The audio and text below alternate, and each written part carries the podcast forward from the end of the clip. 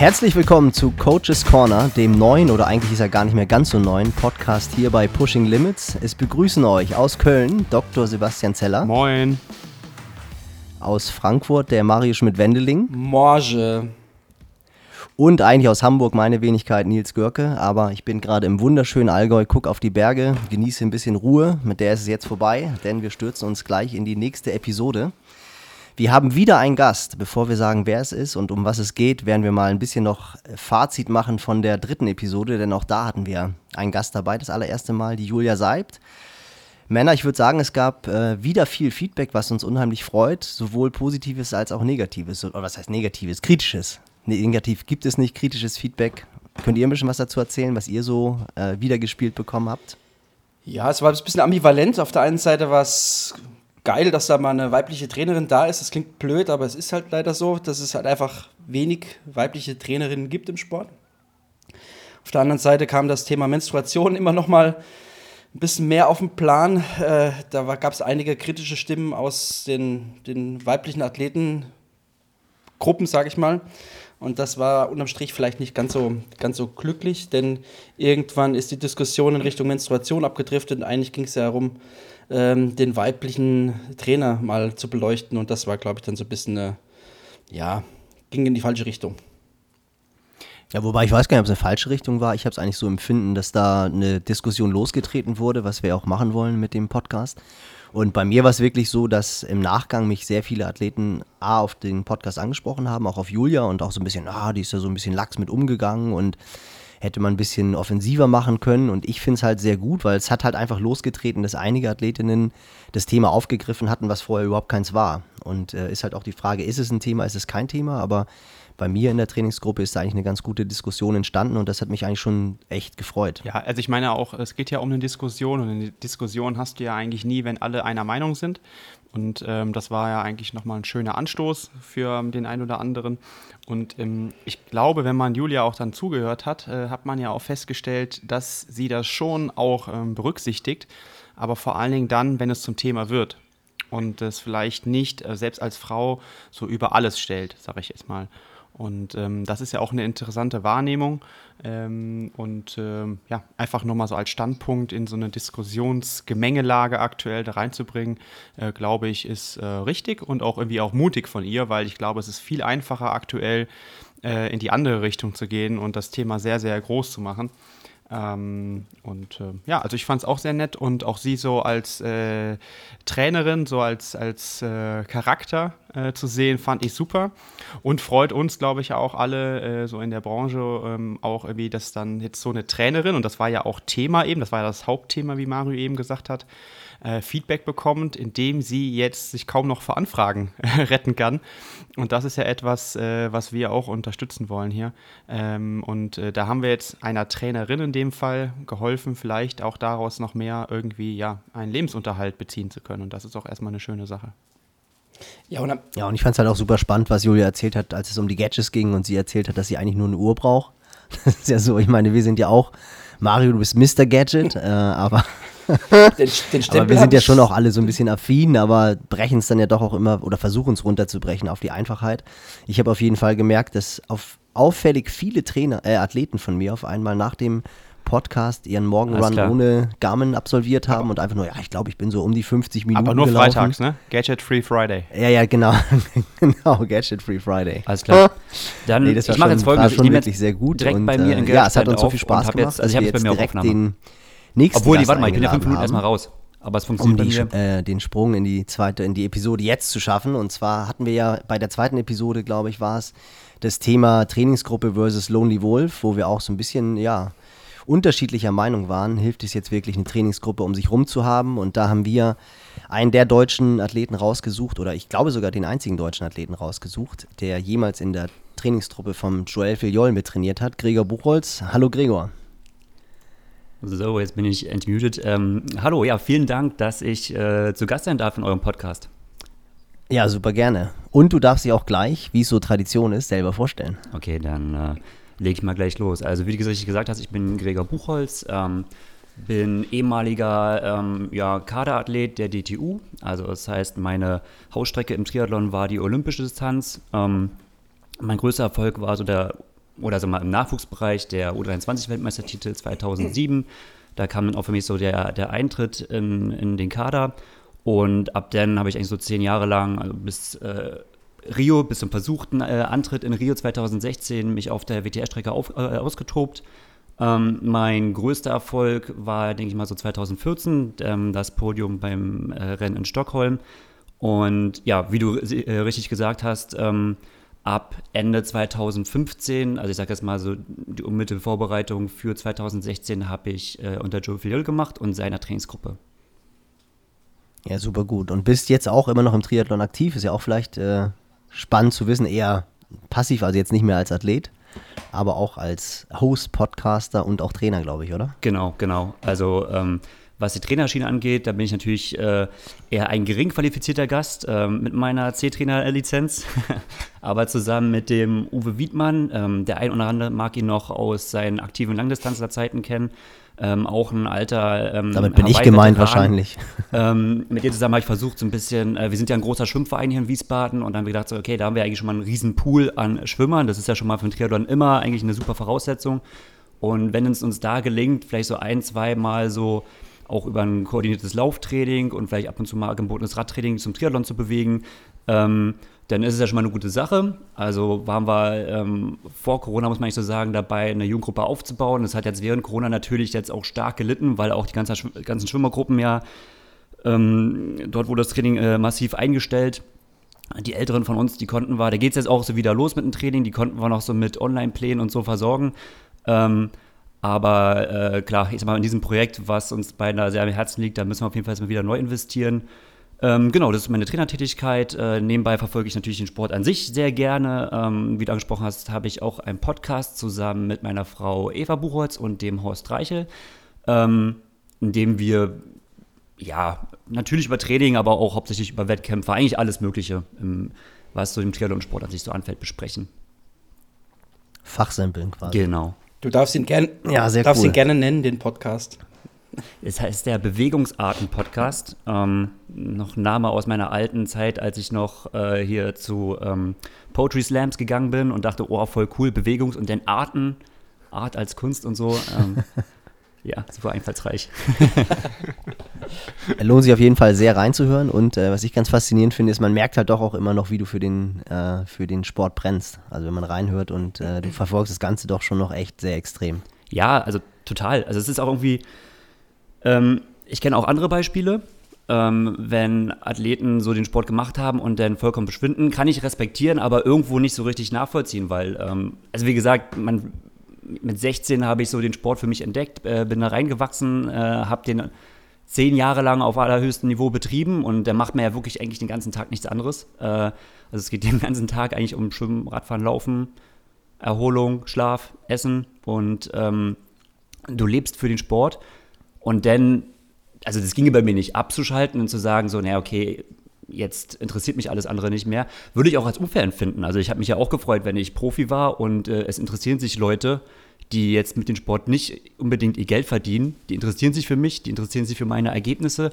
die interessieren sich dafür, was eigentlich gerade so in der Triathlon, vielleicht auch Profiwelt geschieht. Ähm, insofern sehe ich es jetzt eigentlich auch als ja, wichtig für mich an, irgendwie vielleicht auch was zurückzugeben. Absolut, ja.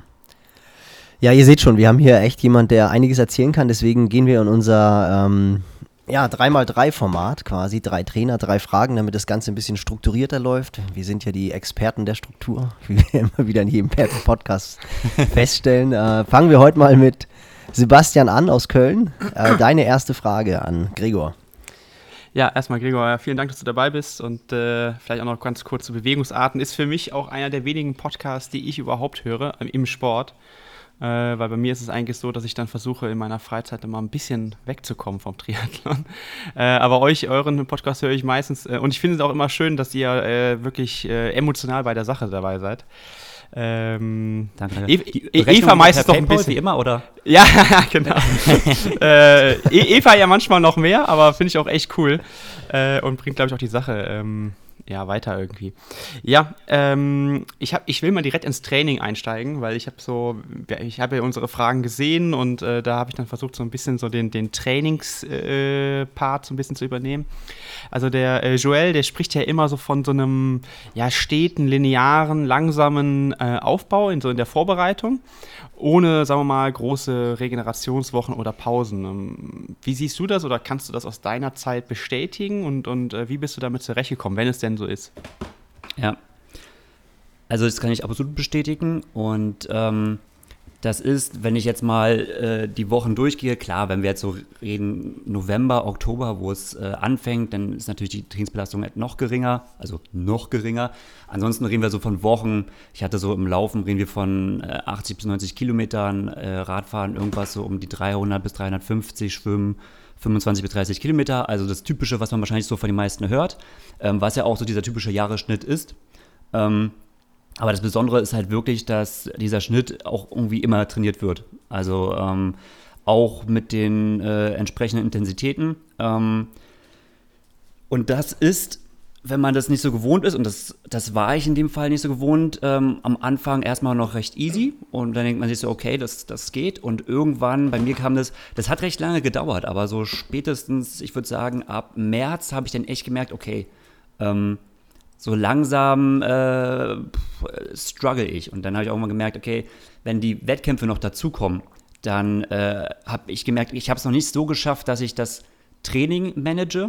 Auch gerade immer dieses immer gleichdünge, immer wieder äh, wiederkehrende.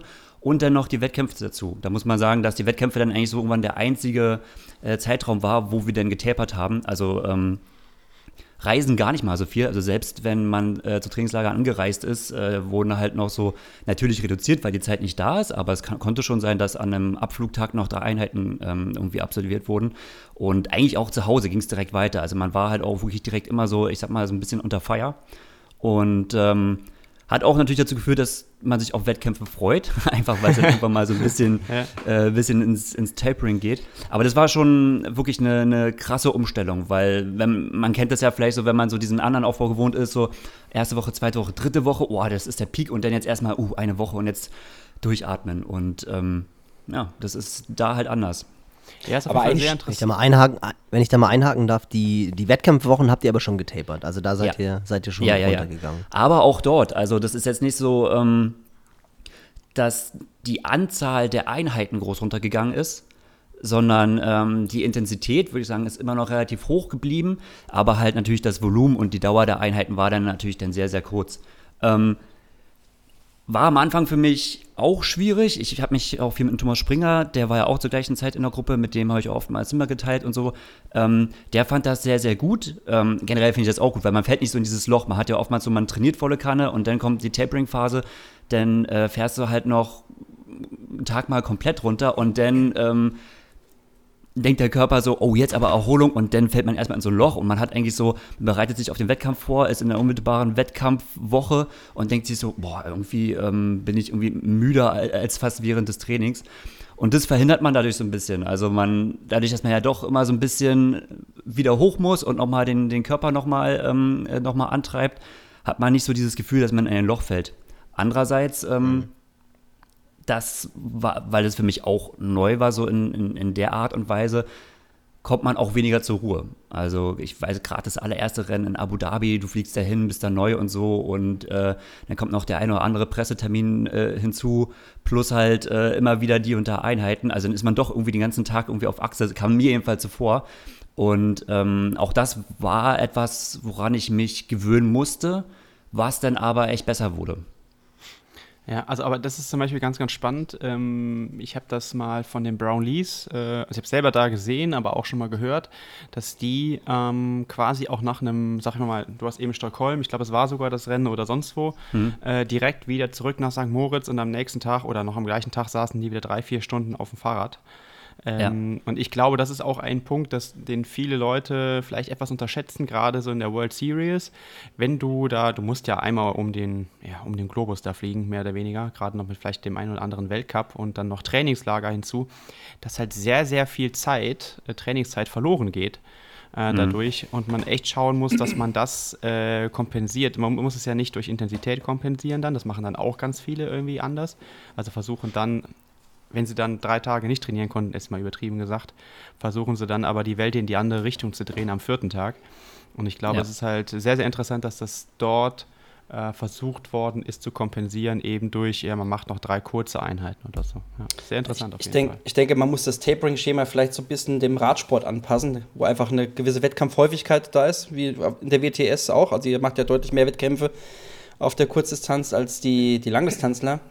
Und da hat Tapering auch eine ganz andere Bedeutung, denke ich mal. Und ähm, das wird, wird oftmals falsch gemacht, auch auf der Langdistanz, dass einfach zu lange getapert wird und dann fällt es in das, was du beschrieben hast, in das Loch. Aber ich musste mal ganz kleines bisschen zurückspulen. Ich fand es eigentlich ziemlich geil, was du gesagt hast eben dass du dich auf den Wettkampf gefreut hast. Ist ja eigentlich auch Sinn und Zweck, Sinn und Zweck der Sache. Ich habe ich hab, ich hab momentan immer das, Stimmt Gefühl, natürlich, ne? ich hab immer das Gefühl, es gibt mit, mittlerweile Athleten, die trainieren fürs Training und die trainieren nicht mehr für den Wettkampf. Also für die ist das 100 Training, ja. das Training wichtiger als der Wettkampf. Und deswegen, wenn du da sagst, du hast Bock auf den Wettkampf gehabt, dann hat der Joel ja offensichtlich relativ viel richtig gemacht.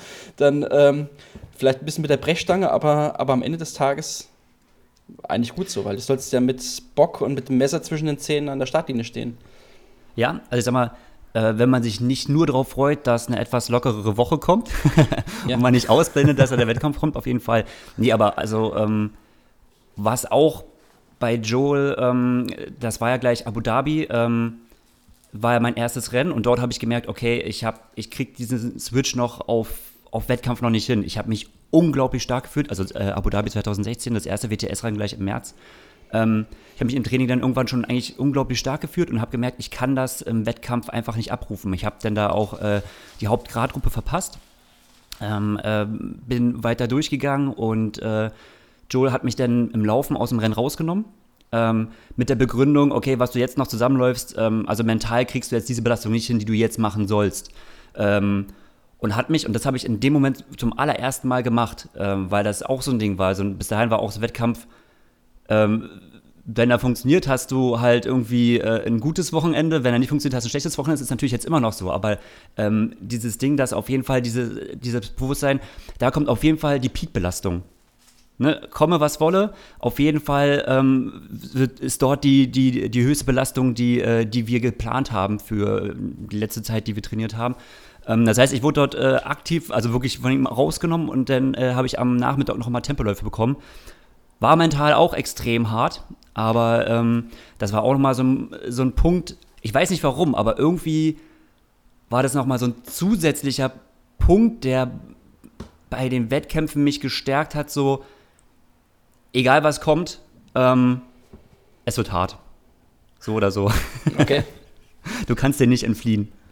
Also gerade weil du sagst, so, ja, man Training und Wettkampf und so, da, da steckt es ja häufig dahinter. Ne? Training ist irgendwie was Managebares und wenn man sich nicht auf den Wettkampf freut, dann steckt da so ein bisschen auch so eine Versagensangst dahinter. Und äh, irgendwie dieser Respekt. Man kann das, was man im Training zeigen kann, kann man im Wettkampf halt in, denn nicht zeigen oder es fällt einem schwer und dann geht einem natürlich auch die Freude verloren. Kenne ich sehr gut, hatte ich auch Phasen, wo ich es hatte, hatte ich extreme Phasen, wo ich das hatte. Also ich bin auch, ähm, anderes Thema, aber auch ähm, äh, äh, hier beim Psychologen gewesen und alles. Ähm, aber allein das war irgendwie auch ein, ein starkes Mittel. Okay. Ich glaube, das ist ja eh so etwas, was, was ich viel festgestellt habe, dass gefühlt die, die absolute Weltspitze so richtig ans Limit eigentlich erst im Wettkampf gehen kann. Also so ein bisschen kam das ja eben, dass viele sich im Training kaputt machen und ich erlebe das auch immer wieder, dass du halt Athleten hast, für die sind die Trainingseinheiten das Wichtigste und die hauen Zeiten raus, wo du wirklich denkst, das gibt's ja gar nicht und dann, wenn es zählt im Wettkampf, sagst du, sag mal, irgendwie bist du hier im Training schneller gerannt als im Wettkampf, Ja. das muss aber eigentlich andersrum sein. Und ich habe so die Erfahrung gemacht mit den Top-Athleten, die ich trainiert habe, und ein bisschen war es bei mir selber auch so. Ich konnte eigentlich immer die absoluten Top-Leistungen immer erst im Wettkampf bringen. Und ich habe immer das Gefühl, ob das jetzt egal, ein Lothar Leder, Chris McCormick, ich weiß nicht, wen ich alles im Training erlebt habe, aber du hast immer das Gefühl gehabt, die haben halt noch einen Gang zugeschaltet im Wettkampf, den sie im Training gar nicht hatten. Also das finde ich schon. Äh, Ja, ich war immer Trainingsweltmeister. Punkt, diese Psyche. Ich, ich auch tendenziell eher, glaube ich. Ne, Mario, du bist jetzt Trainingsweltmeister, oder? Äh, Oh, wenn, wenn du, wenn eine rund eine Form ist, dann habe ich eine extrem gute Form. nee, ich, ich trainiere ja gar nicht mehr momentan, also das kommt aber wieder. Aber ich, ich würde auch noch mal gerne da in dem bisschen weitermachen in der Struktur.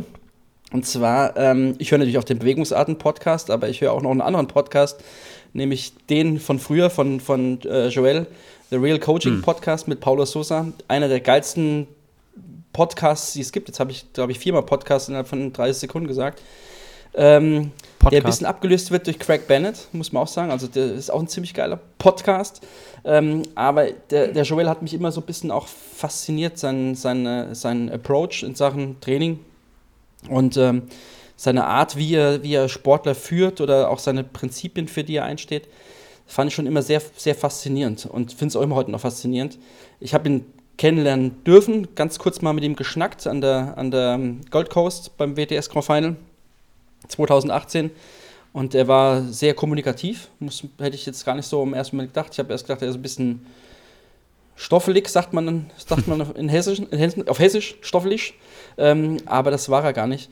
Und ähm, ja, ich finde ihn sehr faszinierend. Und jetzt komme ich endlich nach einem langen Vorgeplänkel zu der entscheidenden Frage.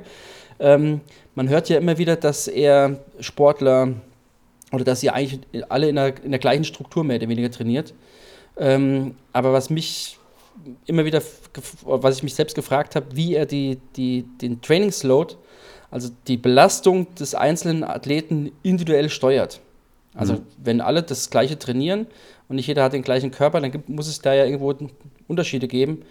Und ähm, ob er das über, über Kommunikation gemacht hat, dass er die Athleten befragt hat, oder den Breakfast-Test, den gibt es ja auch, dass man sich anschaut, wie Sportler zum Buffet schleichen nach der dritten Trainingswoche? Oder wie, wie, hat es, wie hat es gemacht? Das würde mich einfach am, am brennendsten interessieren. Also, ähm, an sich hast du schon recht, wir haben alle ziemlich das gleiche trainiert. Ähm, ich sag mal, ja, zu 98 Prozent haben wir die Einheiten oder auch so das gesamte Wochenpensum ähm, gemeinsam absolviert. Liegt sicherlich ja auch daran, das ist so Teil seiner Philosophie, dadurch, dass die Wochen ja nie so ausufern werden. Es ist ja alles ähm, in einem Umfangsbereich, den ja jeder auch, meine, wir sind ja nun auch alles fortgeschrittene Athleten gewesen, die ja irgendwo im, in der WTS starten, die, die, also die ja jeder irgendwie absolvieren kann. In, insofern gab es dann mehr, äh, wenn es so Unterschiede gab, klar, ab und zu mal hat der eine etwas mehr Regeneration bekommen. Ähm, man muss sagen, Richard Murray war äh, ein Kandidat, der hat äh, eigentlich so der einzige Athlet, der, ich sag mal, so ein bisschen seine Extra Extrawurst bekommen hat und ähm, wirklich nochmal, ich sag mal, fast einen ganz anderen Plan bekommen hat, deutlich, deutlich weniger trainiert hat, aber der ist auf da wirklich ein Sonderweg. Ansonsten haben eigentlich alle so ziemlich dann das Gleiche gemacht. Ähm, der muss, der, sorry, der musste mehr schwimmen, oder was? Bitte? Der, der musste mehr schwimmen, oder was, damit er es lernt? Ah, nee, auch gar nicht. Nein, einfach alles ja. insgesamt weniger. Also, ähm, ich kann mich an Trainingslager in Australien erinnern. Ich war nicht mit ihm zusammen in einem Bungalow, aber ähm, der Martin van Riel und äh, der Thomas Springer, die waren irgendwann so richtig abgenervt, weil wir halt alle müde waren und er war halt nie müde. Er war halt immer gut drauf, war halt immer so, ey, easy, easy boys und äh, dann saß er hier im Café und dort und so. Hat uns natürlich ein paar Mal, ähm, hat er uns äh, gejoint bei einer Einheit. Äh, da hat er natürlich dann auch angezogen. Ähm, also er war schon ein bisschen anderer Charakter, muss ich sagen. Ansonsten war die Gruppe dann schon da sehr äh, homogen. Wie gesagt, äh, Joe spricht ja immer von dieser Minimal Effective ähm, ähm Dosis. Also mit welchem Volume, das wir trainieren, können wir das meiste erreichen und das ziehen wir ja durch. Und ähm, die Anpassungen geschehen dann eher so ein bisschen auf die individuellen Schwächen. Also sei es in der Disziplin, sei es äh, vielleicht auch aufgrund von irgendwelchen äh, psychologischen Sachen zum Beispiel. Ähm, also für Katie Zafaris zum Beispiel, die hat ja immer eine super starke Athletin, physisch sehr, sehr stark aber hatte immer große Probleme beim Radfahren. Eigentlich auch, weil sie immer Angst hatte, so in die Kurven zu gehen, Radtechnik fehlte und so. Ähm, da hat er dann extra äh, einen, äh, einen Spezialtrainer geholt, der auch mit dem äh, Thibaut Pinot zum Beispiel zusammengearbeitet hat und so. Mit denen haben sie dann so extra Einheiten gemacht. Also solche Sachen wurden immer eingestreut. Okay. Und ansonsten muss man sagen, ähm, Joel ist ein äh, ganz krasser Beobachter. Ähm, wir sind ja permanent im Trainingslager gewesen. Also äh, ich sag jetzt mal, ich kann eigentlich fast die Tage an einer Hand abzählen, die ich im Jahr zu Hause war. Ähm, oder nehmen wir mal, sagen wir mal, ich nehme zwei Hände, aber viel mehr brauche ich dann wirklich nicht. Also wir sind, haben ja wirklich fast immer aufeinander gehangen. Wir sind ja immer so diesen WTS-Rennen hinterhergereist, sag ich mal. Wenn jetzt irgendwie in vier, fünf Wochen ein Rennen in Neuseeland oder Australien war, dann waren wir halt entsprechend vorher auch schon in Australien, sind dann direkt alle zusammen weiter, meistens nach Mallorca, weil ja Mario dort so seinen Stützpunkt hatte. Ähm, Und dann kam es für uns Europäer mal ab und zu vor, dass wir vielleicht mal eine Woche oder so nach Hause äh, geflogen sind, was für Australier und Amerikaner ja gar nicht möglich war. Also wir sind wirklich über die ganze Saison hinweg eigentlich immer sehr, sehr viel zusammen. Und Joel war eigentlich auch immer mit dabei. Das heißt, er sieht uns täglich, ähm, konnte uns in unserer täglichen Arbeit eigentlich ja von morgens bis abends sehen, selbst sogar, wenn man zusammen gegessen hat, wenn man jetzt in so einer Hotelunterkunft ist, ansonsten hat man auch mal was zusammengekocht. Das heißt, man hat den engen, äh, engen Kontakt und er beobachtet viel. Es muss nicht sein, dass er viel sagt, wenn man das so als Athlet einfordert, dann äh, macht er das natürlich, aber ansonsten ähm, äh, nimmt er dich quasi unter die Lupe und ich hatte auch schon öfters mal die, äh, die Erfahrung mach, äh, gemacht, dass ich zum Beispiel aus dem Schwimmen rausgenommen wurde, obwohl ich dachte so, ey, geht doch. Also ich bin doch hier, ich gehe doch die Abgrenzzeiten äh, super mit und klappt doch alles und so und auf einmal kommt dann zum Beispiel so eine Ansage, okay Gregor, ähm, kannst rausgehen. Und ähm, dann fragt so, ja, warum? War es schlecht? Sah schlecht aus oder so? Nee, nee, ich, ich habe das Gefühl, es reicht. Das ist halt auch so ein, äh, so, ein, so ein Kriterium, was Joel hat, ähm, wo aber auch sehr gut ist, dabei ein gutes Gefühl zu geben. Also er arbeitet oder kommuniziert, sehr, dass er sehr viel mit Gefühl arbeitet und ähm, vermittelt es einen aber sehr gut. Und ich habe den Ganzen da sehr gut vertraut. Okay. Spannend. Ich meine, das ist ja letztendlich das, was er immer sagt dass äh, die Minimal Effect of Dose und Frequency, also die Trainingshäufigkeit, schlägt immer das absolute Volumen. Das sind schon irgendwie auch Dinge, die, da tritt er bei mir offene Türen ein. Also das mhm. finde ich, äh, ist ja das, was Nils vorhin auch gesagt hat, dass es immer mehr Athleten gibt, die sehr viel im Training, sehr hart im Training trainieren. Und ich schmunzel da immer nämlich rein, wenn ich im Januar auf Strava mal gucke, was so manche Athleten trainieren und dann im Sommer mir die Wettkampfergebnisse anguckt, dann gibt es dann einen eklatanten Unterschied. Die trainieren im Januar härter und sind schneller unterwegs als im Wettkampf. Ja, Negativkorrelation. Ja, ja das, das kann man alles mal machen im Winter. Man kann ja auch mal was ausprobieren, nur wenn das halt dann äh, drei oder vier Jahre am Stück passiert, dann ja. kann man nicht mehr von Lernkurve sprechen, ähm, sondern. Ja, ich glaube, das ist ja auch ein bisschen der Fluch von Strava und Social Media, dass die Athleten heutzutage lieber für, für Social Media und Strava trainieren als für einen Wettkampf. Ja. Gibt's, die finden es dann, wie viele dann Einheiten cool, kriegt ihr zugeschickt äh, von Athleten, die sie bei anderen Athleten gesehen haben? Das passiert schon ja. ab und zu mal, ja, definitiv. Ich habe ich habe einen Sportler mal zugeschickt. Ich glaube, man kann ja auch so ein bisschen, also als Athlet kann man ja auch sich so ein bisschen dem folgen oder nicht folgen. Ne? Also da gibt es natürlich äh, äh, Nan Oliveras war ja zum Beispiel, da hat, da hat auch der Mario immer geguckt. Der hat immer so ganz krasse Sachen gemacht, irgendwie mal so im Training 5 Kilometer in halt 14,50 und sowas. Ähm, aber das wurde eher wirklich mit einem Lächeln quittiert. Also da wusste schon jeder, ja, okay, das ist jetzt etwas, ähm, das bringt jetzt nicht so viel. Ähm, das war Entertainment, ähm, ganz klar. Aber ansonsten weil es natürlich ja schon so ein Ding ist, man kann ja schon echt viel verfolgen, was die anderen so machen und äh, es ist auch schon, auch heute noch bin ich, muss ich teilweise schmunzeln, wie genau sich die, ähm, die, die Einheiten verfolgen. Also da habe ich gesehen, dass ein Richard Murray bei Martin van Riel, die trainieren längst nicht mehr zusammen. Ähm, aber äh, da hat Richard Murray bei Martin van Riel kommentiert und meinte so, naja, aber ähm, die Herzog-Fans, die hat so ein bisschen, äh, wurde so ein bisschen falsch aufgezeichnet, oder? Und dann, ja, hin und her, ja, ja, hier GPS auch wieder so. Also, das gibt schon Athleten, die nehmen das schon ganz schön äh, unter die Lupe. Ähm, war ich persönlich jetzt irgendwie nicht so. Ähm, aber ich sag jetzt mal, die, die wissen, was sie können, die lassen sich denn davon auch nicht beirren. Und äh, Joel hat auch selbst eine Art und Weise, ein Selbstbewusstsein reinzubringen. Also ich weiß, als ich dann im allerersten Trainingslager war, ähm, wurden wir auch äh, ich sag mal so, die neuen Athleten im, im Camp begrüßt und äh, ich kann, die, ich kann die Rede, die er gesagt hat, nicht, nicht, äh, nicht im Wortlaut direkt wiedergeben, aber er hat da, er, er kam auch direkt von, von, äh, von der Trainerversammlung und hat schon keinen Zweifel dran gelassen, so, Jungs und Mädels, was wir machen, das, das ist schon alles gut. Nächste Saison werden wir wieder rocken. Also dieses Selbstbewusstsein, das hat er schon äh, selbst ausgestrahlt und ähm, das hat sich dann natürlich auch, gerade weil man natürlich noch Mario hatte als, als Weltmeister und so, das überträgt sich dann natürlich auf die gesamte Gruppe. Aber das kann man auch nochmal vielleicht für die, für die Hörer nochmal an, anfügen. Also es gibt auf YouTube gibt es eine Zusammenfassung von der International Triathlon Conference in Paris, glaube ich. Paris, Oder auch in, genau. in, mhm. in Kanada war es auch, glaube ich mal. Zwei Jahre und, danach, genau. Genau, und ähm, Joel war da als, als Speaker und das ist auch eine ziemlich, ein ziemlich interessanter Beitrag gewesen, so 40, 50 Minuten oder sowas. Also echt ähm, ziemlich gut. Und ähm, zum Thema Strava, er hat den Begriff mal irgendwann fallen lassen mit Paulo Sosa, der ist bei mir immer hängen geblieben, den nutze ich auch, der ist mein Wortschatzübergang, nämlich Strava Neuer.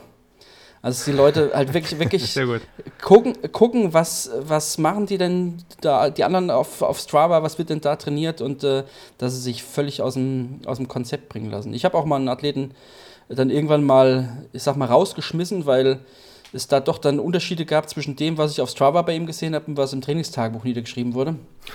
Und dann da ist ja dann letztendlich auch keine, keine wirkliche Basis da und dann muss man auch einfach sagen, okay, dann muss man getrennte Wege gehen, ähm, weil veräppeln lassen muss man sich irgendwie auch nicht. Also das war ein bisschen, bisschen, bisschen schwierig, aber schon ein paar Jahre her. Aber ablesen kann man da ja eh nichts. Also das ist ja auch so eine Geschichte. Ähm, ich, äh, als ich in, in, die Gruppe gewechselt bin, ähm, war das mit, es war ja eigentlich nicht so richtig möglich, weil ich war ja Bundeswehr und eigentlich war ich ja der Erste, der so aus diesem strikten System ähm, Sportförderer Bundeswehr, ähm, Stützpunkt Saarbrücken da ausgebrochen ist. Und ähm, ich hatte es ja angefragt. Und eine Bedingung war zum Beispiel, dass man sagt, okay, du musst aber deinen Training Peaks Account für uns offenlegen. Also wir wollen halt sehen, was du da trainierst. Weil man natürlich auch wissen wollte, was macht denn Joel? Und dann bin ich halt so Joel gegangen und habe gedacht, ich will mit offenen Karten spielen und habe ihn gefragt, okay, Joel, pass auf, ähm, ich würde halt gerne bei dir trainieren und so und das und das sind die Auflagen, unter anderem halt, ähm, dass die DTU halt kompletten Zugriff auf äh, meinen Training Account hat und alles sehen kann.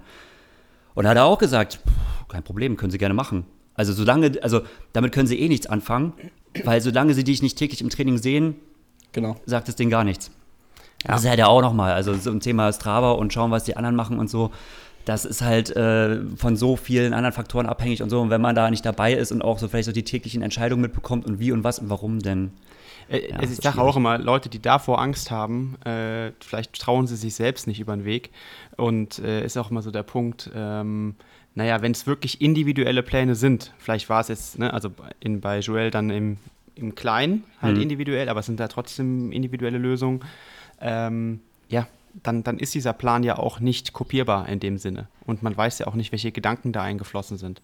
Deswegen, und ich finde das ähm, ähm, ja, sehr nachvollziehbar. Ich meine, am Ende des Tages war bei dir die DTU oder die Bundeswehr auch dein Arbeitgeber in dem Sinne. Und dem Arbeitgeber, der ja. deinen Lebensunterhalt finanziert, dem darf man dann, glaube ich, durchaus auch mal äh, die Transparenz gegenüber zeigen. Oder sollte man vielleicht zeigen. Mhm. Ähm, und äh, ja, ja, also kann ich nur äh, unterstreichen in dem Sinne. Da müssen wir vielleicht. Ja, und ich finde es halt auch cool zu sagen von Joel, einfach zu sagen, ja, natürlich können sie es sehen, weil ich meine, das wissen wir, glaube ich, alle. Es macht nicht eine Wundereinheit, die Rocket Sites Trainingseinheit, die einen Weltmeister macht, sondern es sind halt einfach mehrere Monate, Jahre und man hat es ja auch bei Gregor gesehen, du warst letztendlich, glaube ich, ein Jahr ja nur dabei. Mhm, genau. Und richtig spannend wäre es wahrscheinlich gewesen, wenn du drei, vier, fünf Jahre dabei gewesen wärst, ein ganzer olympischer Zyklus, denn ähm, ja, die Konstanz macht. Ich glaube, da brauchen wir gar nicht drüber zu reden. Und dass es keine Wundereinheiten gibt, äh, das weiß auch jeder. Also das ist, glaube ich, auch, auch ganz klar. Aber ich würde dann mal, bevor wir wieder zu weit abdriften, ähm, würde ich mal zur nächsten Frage kommen die du so ein bisschen auch schon, schon beantwortet hast, äh, weil was mir auch aufgefallen ist, ich habe die Trainingsgruppe öfter mal im Plaitas erlebt oder dann auch mal auf Mallorca im Viva Blue und äh, war meistens dann mit irgendwelchen Athleten da, die ich als Trainer betreut habe und was ich sehr faszinierend fand, war eigentlich immer die Stimmung, die geherrscht hat. Also du hast die beim Frühstück, beim Abendessen gesehen, da war immer gelöste Stimmung, auch beim Training. Ich weiß noch ein Beispiel, ich weiß gar nicht genau, wer von der DTU mir entgegenkam, das war wirklich so Golden Hour. Äh, Sunset, ich bin losgelaufen Richtung Leuchtturm und mir kam dann einer der DTU-Athleten oben ohne Dr. Dre's auf dem Kopf, cooler als jeder andere und hat nicht mal mehr Hallo gesagt. Und kurz danach kam mir dann die Filioltruppe entgegen, alle am Quatschen und alle Hallo gesagt und einfach den Moment genossen. Und ich fand schon sehr auffällig, wie locker und äh, ja, wie einfach die Stimmung war. Kannst du das bestätigen oder gibt es da irgendwas, was, was du erwähnen kannst, was halt einfach auch die Stimmung innerhalb der Truppe besonders macht? Ja. Ähm, also ohne jetzt irgendwie so gegen andere Athleten, also DTU-Athleten haten zu wollen. Ich bin auch mal dagegen, wenn man sagt so, ach, die Deutschen sind immer so unlocker und da ist, die anderen sind alle viel geiler. Aber du hast schon recht, also die Stimmung, die Stimmung, die, die ist, die war schon was Besonderes und das ist auch etwas, wovon ich immer noch so zehre und das ist irgendwie eine Zeit, ähm, man ist, ich will nicht sagen, so, so wie, wie auf Droge, aber man kommt da in so eine geschworene Ge äh, Gemeinschaft rein. Äh, jeder macht diesen Schritt freiwillig. Ähm, jeder, ich sag mal, opfert auch in gewissem Sinne was dafür. Ähm, jeder kann, also gerade so in Verbandsarbeiten, da muss man auch dazu sagen, jeder Athlet hat auch so seinen Stress. Also Richard hat genauso gegenüber, kritisch sich über gegen den äh, südafrikanischen Verband geäußert, wie der Martin Farir gegenüber dem belgischen. Ich glaube, wenn du halt in diesen Strukturen dich bewegen musst, dann musst du dich irgendwie mal einschränken. Und jeder Athlet dort hat entschieden, nein, ich gehe diesen Schritt raus und mache freiwillig diesen Schritt dahin. Ähm, mit dieser Freiheit aber auch immer zu sagen können, okay, ich kann auch wieder rausgehen, was man vielleicht bei, bei Verbandsstrukturen eventuell nicht so machen kann. Und ähm, das schafft irgendwo schon so eine, eine, eine, neue Freiheit, weil man sich sagen kann, okay, ich, ich gehe dahin, weil ich natürlich was von der, von der Gruppe profitieren möchte. Deswegen gehe ich ja, deswegen gehe ich ja dahin.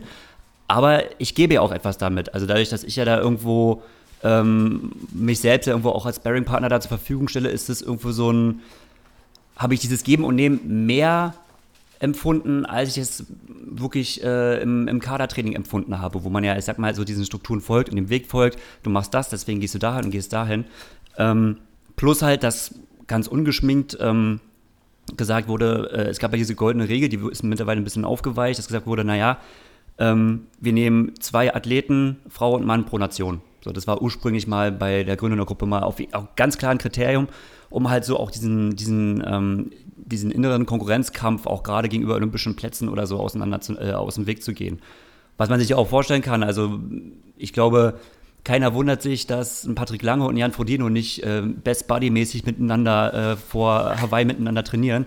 Aber wir sollten das immer machen. Also wir sollten quasi, obwohl der andere eigentlich den Platz, den du dir vielleicht ähm, über die Weltcups, ich sag mal, für die Nation geholt hast, möchte ihn genauso haben. Und da muss man schon sehr gut miteinander befreundet zu sein, um da nicht irgendwie so eine ungesunde Konkurrenz aus meiner Sicht ins Training zu bringen. Und ähm, wenn das gemacht wurde, dann wurde auch immer, also mit neuen Athleten, wenn sich es gedoppelt hat oder so, schon immer mit Joel geredet. Der Athlet wurde befragt. Ähm, äh, Joel hat den Athleten nochmal, äh, ja, wirklich nochmal äh, auf den Zahn gefühlt. Ähm, was ja auch nochmal dazu beiträgt, ähm, dass geschaut wird, passt das mit der Gruppenharmonie.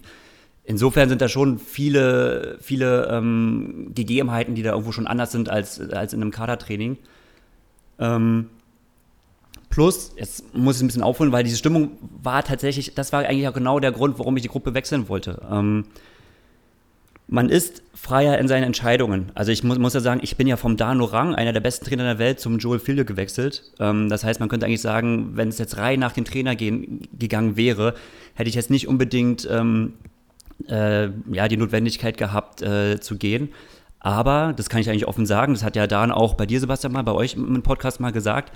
Dan hat ja selbst gesagt, dass er aufgrund von gewissen Strukturen, die gegeben sind, sein eigenes Training auch angepasst hat und nicht unbedingt konsequenzlos sein Training durchgezogen hat, so wie er das vielleicht machen würde. Das ist natürlich ein Luxus, den, den kann Joel machen. Joel hat natürlich irgendwie so äh, Limitierungen, die sind gegeben aufgrund äh, gewisser ähm, Ressourcen, die er nicht hat. Aber ansonsten äh, kann er oder können wir als Gruppe auch komplett das machen, äh, was wir wollen und was wir für richtig halten.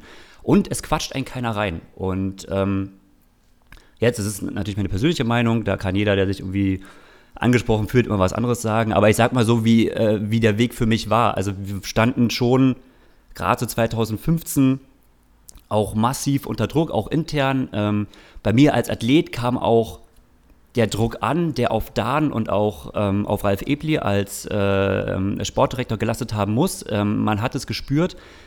Und aus meiner persönlichen Sicht würde ich sagen, die Stimmung war nicht gut. Also das, man, wir haben gemerkt, okay, wir versuchen, das wirklich zu erreichen. Das, was wir erreichen, hat uns selbst nicht zufriedengestellt, hat, ich sag mal, die DTU-Führung nicht ähm, äh, zufriedengestellt, aber irgendwie dieses Gefühl, wenn man versucht, alles zu geben, aber man das Gefühl hat, naja, das, das wird einem nicht anerkannt, sondern da wird so ein bisschen gesagt, naja, Leute, ähm, schaut, schaut euch an die äh, Joe Phil-Gruppe, schaut sie euch an, wie guerillamäßig hart sie trainieren die machen kein Larifari und da wird jeden Tag bis aufs Blut und nach meinem Gefühl haben wir uns da schon reingesteigert, haben nach meiner, äh, nach meinem Empfinden auch schon Fehler gemacht. Ich habe ähm, 2015 vor ähm, äh, Qualifier in Rio ähm, haben wir noch Einheiten durchgezogen, wo ich dachte, ey, das ist äh, wie so Schlüsseleinheiten, die mir zu viel waren. Und ähm, man hat es halt gemacht, aus meiner Sicht, weil man irgendwie schon so breit geschlagen war und wirklich alles äh,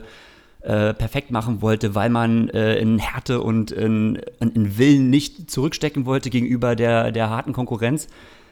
Ähm, dann sind wir äh, nach Rio zwei Wochen vorm Rennen, waren so in so einem äh, Nebenort. Ich war mit, dem, mit der Hotelanlage dort, auch von den Trainingsbedingungen, extremst unzufrieden.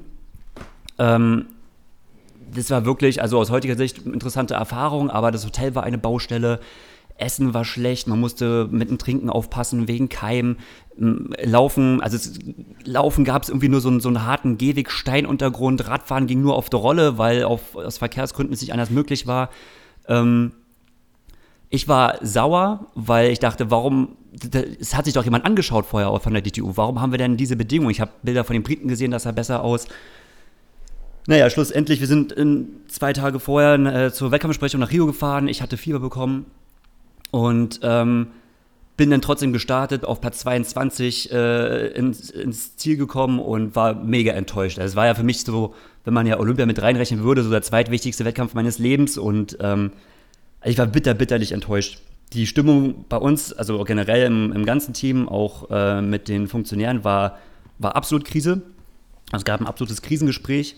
Ähm, wo wieder die alte Leier losging. Und das war dann, glaube ich, auch so der entscheidende Punkt, wo ich gesagt habe, okay, dann ging es wieder los und schaut euch die Gruppen an, schaut euch die GFT-Crew an, schaut aus, die wollen es halt richtig und die arbeiten dafür jeden Tag. Und dann ging das halt schon wieder los. Und ich saß da halt mit meiner bitter, bitteren Enttäuschung.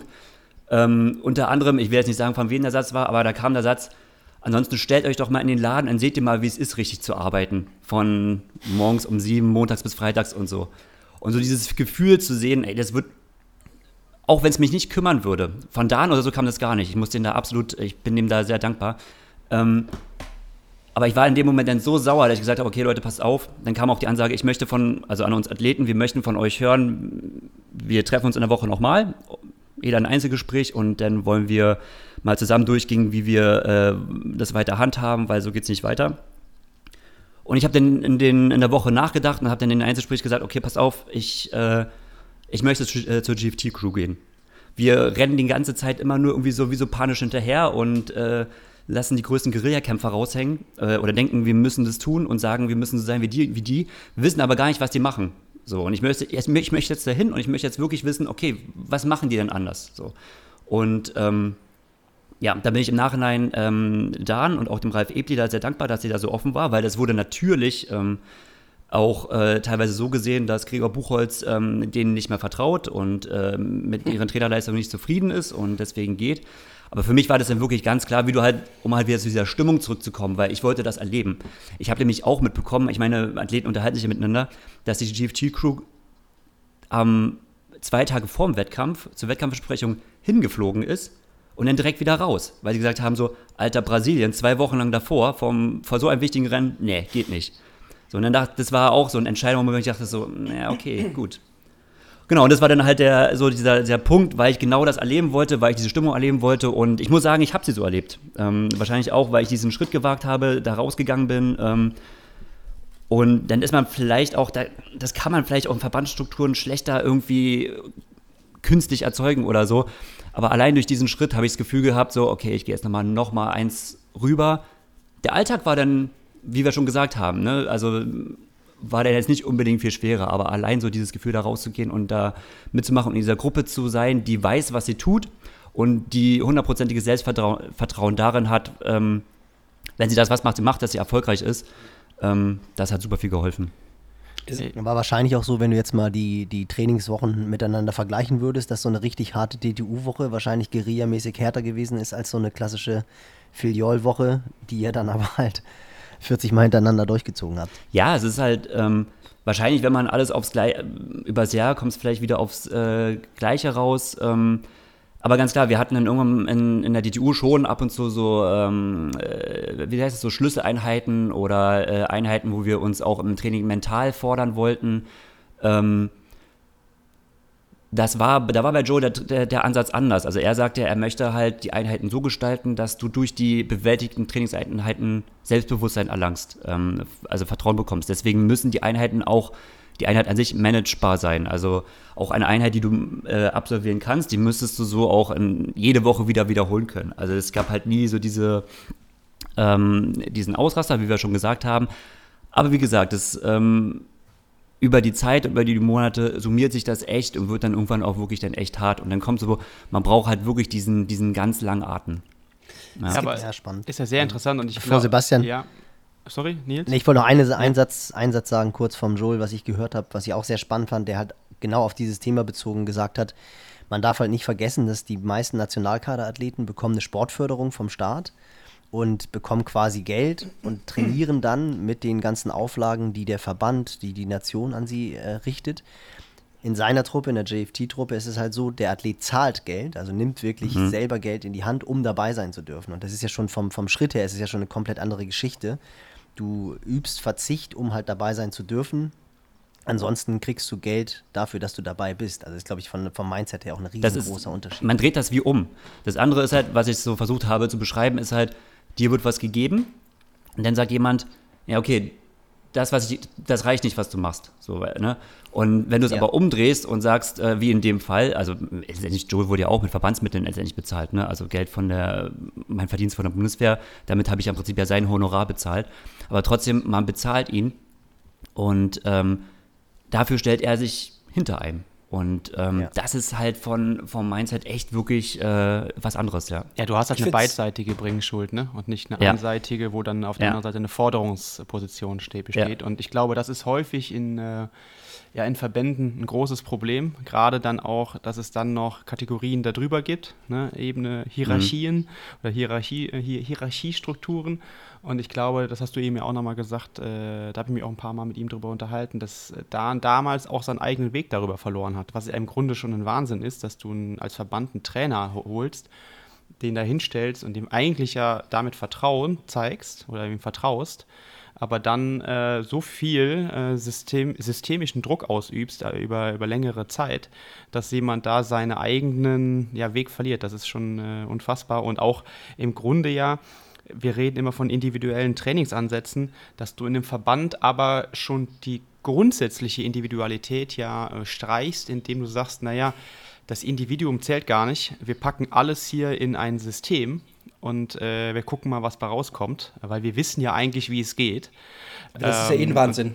Das ist, wenn Bitte? ich da einflechten darf, das ist ja eh ein Wahnsinn, Rahmenplankonzeption, dass vorgeschrieben sein muss, dass du als 16-Jähriger äh, Summe X im Wasser verbringt, ver verbracht haben musst, sonst wirst du niemals irgendwie Weltspitze werden. Das Ja, ist- aber, aber ich meine sogar, das weißt, es gibt, sage ich ja mal, eher den, den freigeistigen Athleten, und da würde ich den Gregor jetzt mal dazuordnen, ähm, dass, dass du sagst, okay, ich, ich möchte vielleicht was anderes sehen, ich möchte andere Eindrücke sammeln. Das ist ja auch wichtig, ja, für die eigene Entwicklung vielleicht, äh, wenn man das braucht oder auch haben möchte. Ähm, und andere, ähm, also überhaupt alleine so, sagen wir mal, die Verpflichtung, ich will jetzt nicht sagen der Zwang, man könnte es aber auch so nennen, ähm, zum Beispiel in Saarbrücken trainieren zu müssen. Du wirst aus deinem um ich meine, das ist ja damals mit, mit Franz war das ja genau das gleiche. Der hat ja da immer in, äh, wo war es nochmal, in Potsdam oder wo äh, trainiert Ja, ja. und äh, musste dann nach Saarbrücken und das ist ja komplett an die Wand gefahren worden, das Projekt. Im, im Ja, gibt es viele. Beispiele. Also Sebastian Rank ist ja daran auch gescheitert, sag ich Ja. mal. Ähm, da Ja, könnte ich jetzt einige mit Namen die größte nennen. Schande. Ja. Ja. ähm, also das ist mal so ein bisschen so ein zweischneidiges Schwert. Ich weiß ja auch nicht so richtig. Ich glaube, dass Verbandsstrukturen extrem stark sind. Also auch gerade die wir haben, wenn es so darum geht, Jugend zu generieren und die aufzubauen. Ich sag mal bis zum Alter vielleicht so Richtung 18 Jahre ähm, äh, oder, oder 20. Und ähm, ich denke tatsächlich, und so langsam kommt es auch. Also wir sehen ja, also wir sehen ja einen Jonas Schomburg, der trainiert ja in seiner Ja, französischen Gruppe. Wir sehen, man, es lässt sich nicht aufhalten. Also dieses Konzept der, der internationalen Trainingssquads, die hat sich durchgesetzt und das nicht ohne Grund. Ähm, und man hat, ich glaube, da geht es jedem Verband gleich. Das ist nicht nur der deutsche Verband, der damit irgendwie struggelt und irgendwie sich umorientieren muss. Der muss natürlich auch irgendwie begründen. Da steht ja irgendwo, da stehen sportpolitisch steckender Gelder dahinter, wo man begründen muss, naja, Moment mal, warum sollen wir einen Stützpunkt bezahlen, wenn euer, wenn euer Crack ja gar nicht dort trainiert, sondern da irgendwo im Ausland rummacht. Das ist natürlich vollkommen klar, dass es irgendwo für Sportfunktionäre dann echt eine bittere Pille ist. Ähm, Ja, trotzdem ja auch glaube ich, ihre Jobs, das muss man ja auch mal so sagen. ja, ganz klar, ganz klar. Also das ist keine einfache Geschichte, da jetzt einfach zu sagen, so, ah, die sind doch alle blöd und das muss mal alles abgeschafft werden. Nee, nee, nee das, das Ja. will ich auch nicht sagen, aber das ist ja, Nee, nee, wir mal, ist ja eine Gesamt... Männer, Männer, wir driften ab. Ja, aber ganz kurz, weil ich will das, äh, das, ist, das ist mein Übertrag zur nächsten Frage. Ich meine, am Ende des Tages haben wir eine gesamtgesellschaftliche Entwicklung zur Individualisierung her- hin. Äh, und zur Internationalisierung, Globalisierung, sag mal, jetzt bis auf gerade Corona-Zeiten, da konzentrieren wir uns ja wieder auf zu Hause. Aber ähm, das ist natürlich dann schwer in so einer Welt ähm, dann national klein zu arbeiten oder eng, sagen wir mal, engstirniger. Und äh, das ist für mich auch dann noch der Übertrag, Nils, zu meiner Frage, nämlich die ganze Zeit gewesen. äh, was macht dich äh, so neben diesen Faktoren, und du hast eben schon ein paar genannt, so ein Reiz einer internationalen Gruppe aus? Ähm, also was sind so Schlüsselfaktoren, die du äh, neben den Sachen, die du schon genannt hast, äh, die zum Beispiel diese Gruppe oder wenn du es auch mal woanders gesehen hast, äh, ausmachen? Ähm, es ist natürlich, braucht man nicht groß drum rumreden, man ist natürlich irgendwo dann auch äh, stolz, zu einer Gruppe anzugehören. Also in einer internationalen Trainingsgruppe zu trainieren, das ist natürlich und eigentlich das ganze Jahr über an irgendwelchen Trainingsspots zu sein, da vollkommen in der Blase zu leben, das ist natürlich auch ein super besonderer Lifestyle, ähm, der einen einfach nochmal extra pusht. Das ist einfach, hatte man früher eher das Gefühl, okay, man ist im Trainingslager und dann fährt man wieder nach Hause, Job ist getan und dann wieder ins Trainingslager. Das ist einfach anders. Du bist permanent in diesem, in diesem Sog drin. Und du hast auch gar nicht mehr das Gefühl, also ich habe gesagt, ich war so und so viele Tage zu Hause, aber du hast einfach nicht das Gefühl, du bist im Trainingslager. Es ist einfach dein Leben, du lebst in irgendwelchen gemieteten Bungalows oder Hotels und du lebst halt irgendwie auf einmal mit dieser, mit dieser internationalen Trainingsgruppe zusammen. Man wächst sehr stark zusammen, weil man einfach unglaublich viel Zeit miteinander verbringt. Äh, verbringt. Ähm, es ist auch irgendwo ganz klar das Gefühl einer Ex Exklusivität. So eine Gruppe kann nicht unendlich groß werden, dadurch, dass natürlich vorher Gespräche geführt werden, dass ausgewählt wird. Ähm, und es gibt auch andere Beispiele. Ähm, also es gibt durchaus Athleten, die wurden äh, abgelehnt. Da wurde eine Weiterführung des Vertrags abgelehnt, einfach weil auch Joe gesagt hat: Pass auf, ich sehe das Potenzial, was du bei mir erreicht hast, sehe ich als in diesem Fall als erfüllt. Beziehungsweise ich muss halt da auch irgendwo wirtschaftlich denken. Das gehört halt leider dazu. Und das, was ich investieren muss, ähm, das bekomme ich nicht raus. Da würde ein anderer Athlet einfach viel mehr ähm, an äh, Preisgeldern einbringen, äh, als letztendlich er. Ähm, das sind irgendwo schon so Sachen, da merkt man auch auf der anderen Seite, also es ist ja nicht nur so Honeymoon und Romantik, sondern man merkt auch, okay, das ist halt irgendwo, es geht auch krass nach Performance, es ist ein sehr einfaches Leben, sag ich mal. Also du richtest dich wirklich nur nach deinem Trainingsalltag, ähm, blendest alles weitere irgendwie aus und ähm, ja, und, und da irgendwie extrem faszinierend so. Ähm, aber äh, ja, ja, cool, dass du das auch mal sagst, weil das, ich glaube, das ist etwas, worum es in dem Sport immer mehr geht, nämlich eine, eine Simplifizierung und die Konzentration auf das Wesentliche. Und dass es halt nicht, wie hast du gerade gesagt, Honeymoon und, Honeymoon und alles schön ist, sondern dass es auch einfach ein Job ist am Ende des Tages, den man machen muss. Äh, und äh, egal wo auf diesem Planeten, ne? Aber, ja, aber ich glaube, lässt sich schwer erklären, aber dadurch begründet sich auch viel so diese, diese ähm, äh, gute Stimmung. Einfach, ähm, das Leben ist sehr einfach. Die, die, der, der Tag ist, ähm, ich wurde immer gefragt, so, oh, du warst da und da, was hast du denn da angeguckt und gesehen und so? Da haben wir nichts gesehen. So, wir haben da täglich unser Training abgespült und wir haben also sogar, wenn wir gesehen haben, okay, wir haben eine Laufrunde für den Tempo-Dauerlauf oder für die Tempoläufe funktioniert die sehr gut, dann sind wir die halt immer wieder gelaufen. So, ne? Was funktioniert hat, das wurde halt wieder genommen, kein, da kein Risiko eingehen. Ähm, das war jetzt eigentlich nicht, dass man sagen kann, oh, super krass fancy, was, was da abgerissen wurde. Aber irgendwie genau aus dieser, aus dieser Einfachheit heraus, ähm, finde ich, ähm, ja, kam auch irgendwie so dieses, ja, man hat, man, es war ein gut managebares äh, Leben so. Man, äh, klar, mit den Wettkämpfen, da holt es einen wieder so ein bisschen ein, aber ähm, dadurch, dass man immer so in diesem Fokus drin ist, man hat immer was zu tun, man kann immer so diesen, diesen Rhythmus abtrainieren, ähm, ja, gibt einem auch so diese gute Stimmung. Ich glaube, das ist, gibt einem darauf Sicherheit. Ich glaube, das ist auch etwas, was ja. Ja, ich wollte gerade sagen, ich glaube, das ist etwas, was auch sehr, sehr schwer von, von außen, wenn man sowas noch nie gelebt hat, ist zu beurteilen. Das wirkt halt immer so unheimlich stumpf. Ja. Und genau wie du sagst, da gibt es dann irgendwie eine 4-Kilometer-Runde. Und gerade wenn man jetzt an Fuerteventura denkt, das ist dann irgendwie so räudig durch diesen Ort da und äh, einfach nur alles voller Staub. Und trotzdem genießt man das, weil wenn man halt in diesem ja, in diesem Rhythmus drin ist, das ist irgendwie so ein bisschen mönchsmäßig, man ist da in diesem Kloster, man ist mit seiner ja, Mönchsgemeinschaft zusammen. Ja und arbeitet dann einfach nur ab, dann kommt man ja wirklich in so einen Flow rein mhm. und man hat überhaupt keine Ablenkung. Und äh, ich finde ja auch das Spannende, bei euch war das Training jetzt sehr, sehr strukturiert. Deswegen konntet ihr mit Sicherheit anhand des Trainings sagen, welcher Tag ist, aber ansonsten vergisst man ja im Trainingslager auch komplett, welcher Tag mhm. ist. Also da weiß man nicht, ist jetzt Montag, Dienstag, Mittwoch oder Sonntag. Das merkt man dann meistens, wenn man beim Radfahren irgendwo an den Supermarkt ranfährt und der ist dann geschlossen. Dann weiß man, okay, heute ist wohl Wochenende. Sehr gut. Aber, aber ansonsten finde ich, äh, kann ich das total nachvollziehen, ist aber, glaube ich, für Leute von außen wahnsinnig schwer nachvollziehbar, denn das klingt ja total stumpf und, und dämlich. Ähm, aber ja, ist es nicht, weil wenn man, ja, ich habe es mehrfach gesagt, es ist einfach schon so ein Flow, in dem man ist. Aber ja, es ist so ein bisschen wenn nicht Sportler versuche ich zu, äh, irgendwie so das Bild zu erklären, man ist so in einer Hütte auf dem Berg und man muss jetzt Holz hacken und den Ofen anmachen und, äh, und das Tier auslegen und aufgrund dieser Einfachheit und dieser, dieser einfachen dieses einfachen Lebens, ich sag mal vielleicht auch so Social Media Detox, kommt ja auch so eine innere Zufriedenheit auf. So. Vielleicht ist das so ein Bild, mit dem man so ein bisschen arbeiten kann, was das vielleicht so ganz gut beschreibt, so dieses Simplifizieren des Lebens und des Trainierens und das Fokussieren auf das Wesentliche und dadurch dann halt ähm, die Erfolge zu haben. Aber das ist ja Bestandteil seiner, seiner Trainingsphilosophie, wenn man das Wort Philosophie nutzen darf. Es mhm. ist ja eh alles relativ simpel aufgebaut, was man so als Außenstehender mitbekommt, was auch, wie ich finde, ziemlich geil ist, weil bei uns heutzutage wird das alles zu verkompliziert und zu verkopft und zu datenlastig gesehen und zu, ja, zu sehr weg vom, vom, vom Wesentlichen, also vom wesentlichen Aspekt des Trainings, nämlich das Training als solches oder das zielführende Training für, den, für das letztendliche Wettkampfziel. Und ich glaube einfach, dass, dass man ihn da wirklich als Role Model auch heranziehen kann, weil es ist reduziert auf das Wesentliche, was du vorhin gesagt hast, die Minimal Effective of Dose.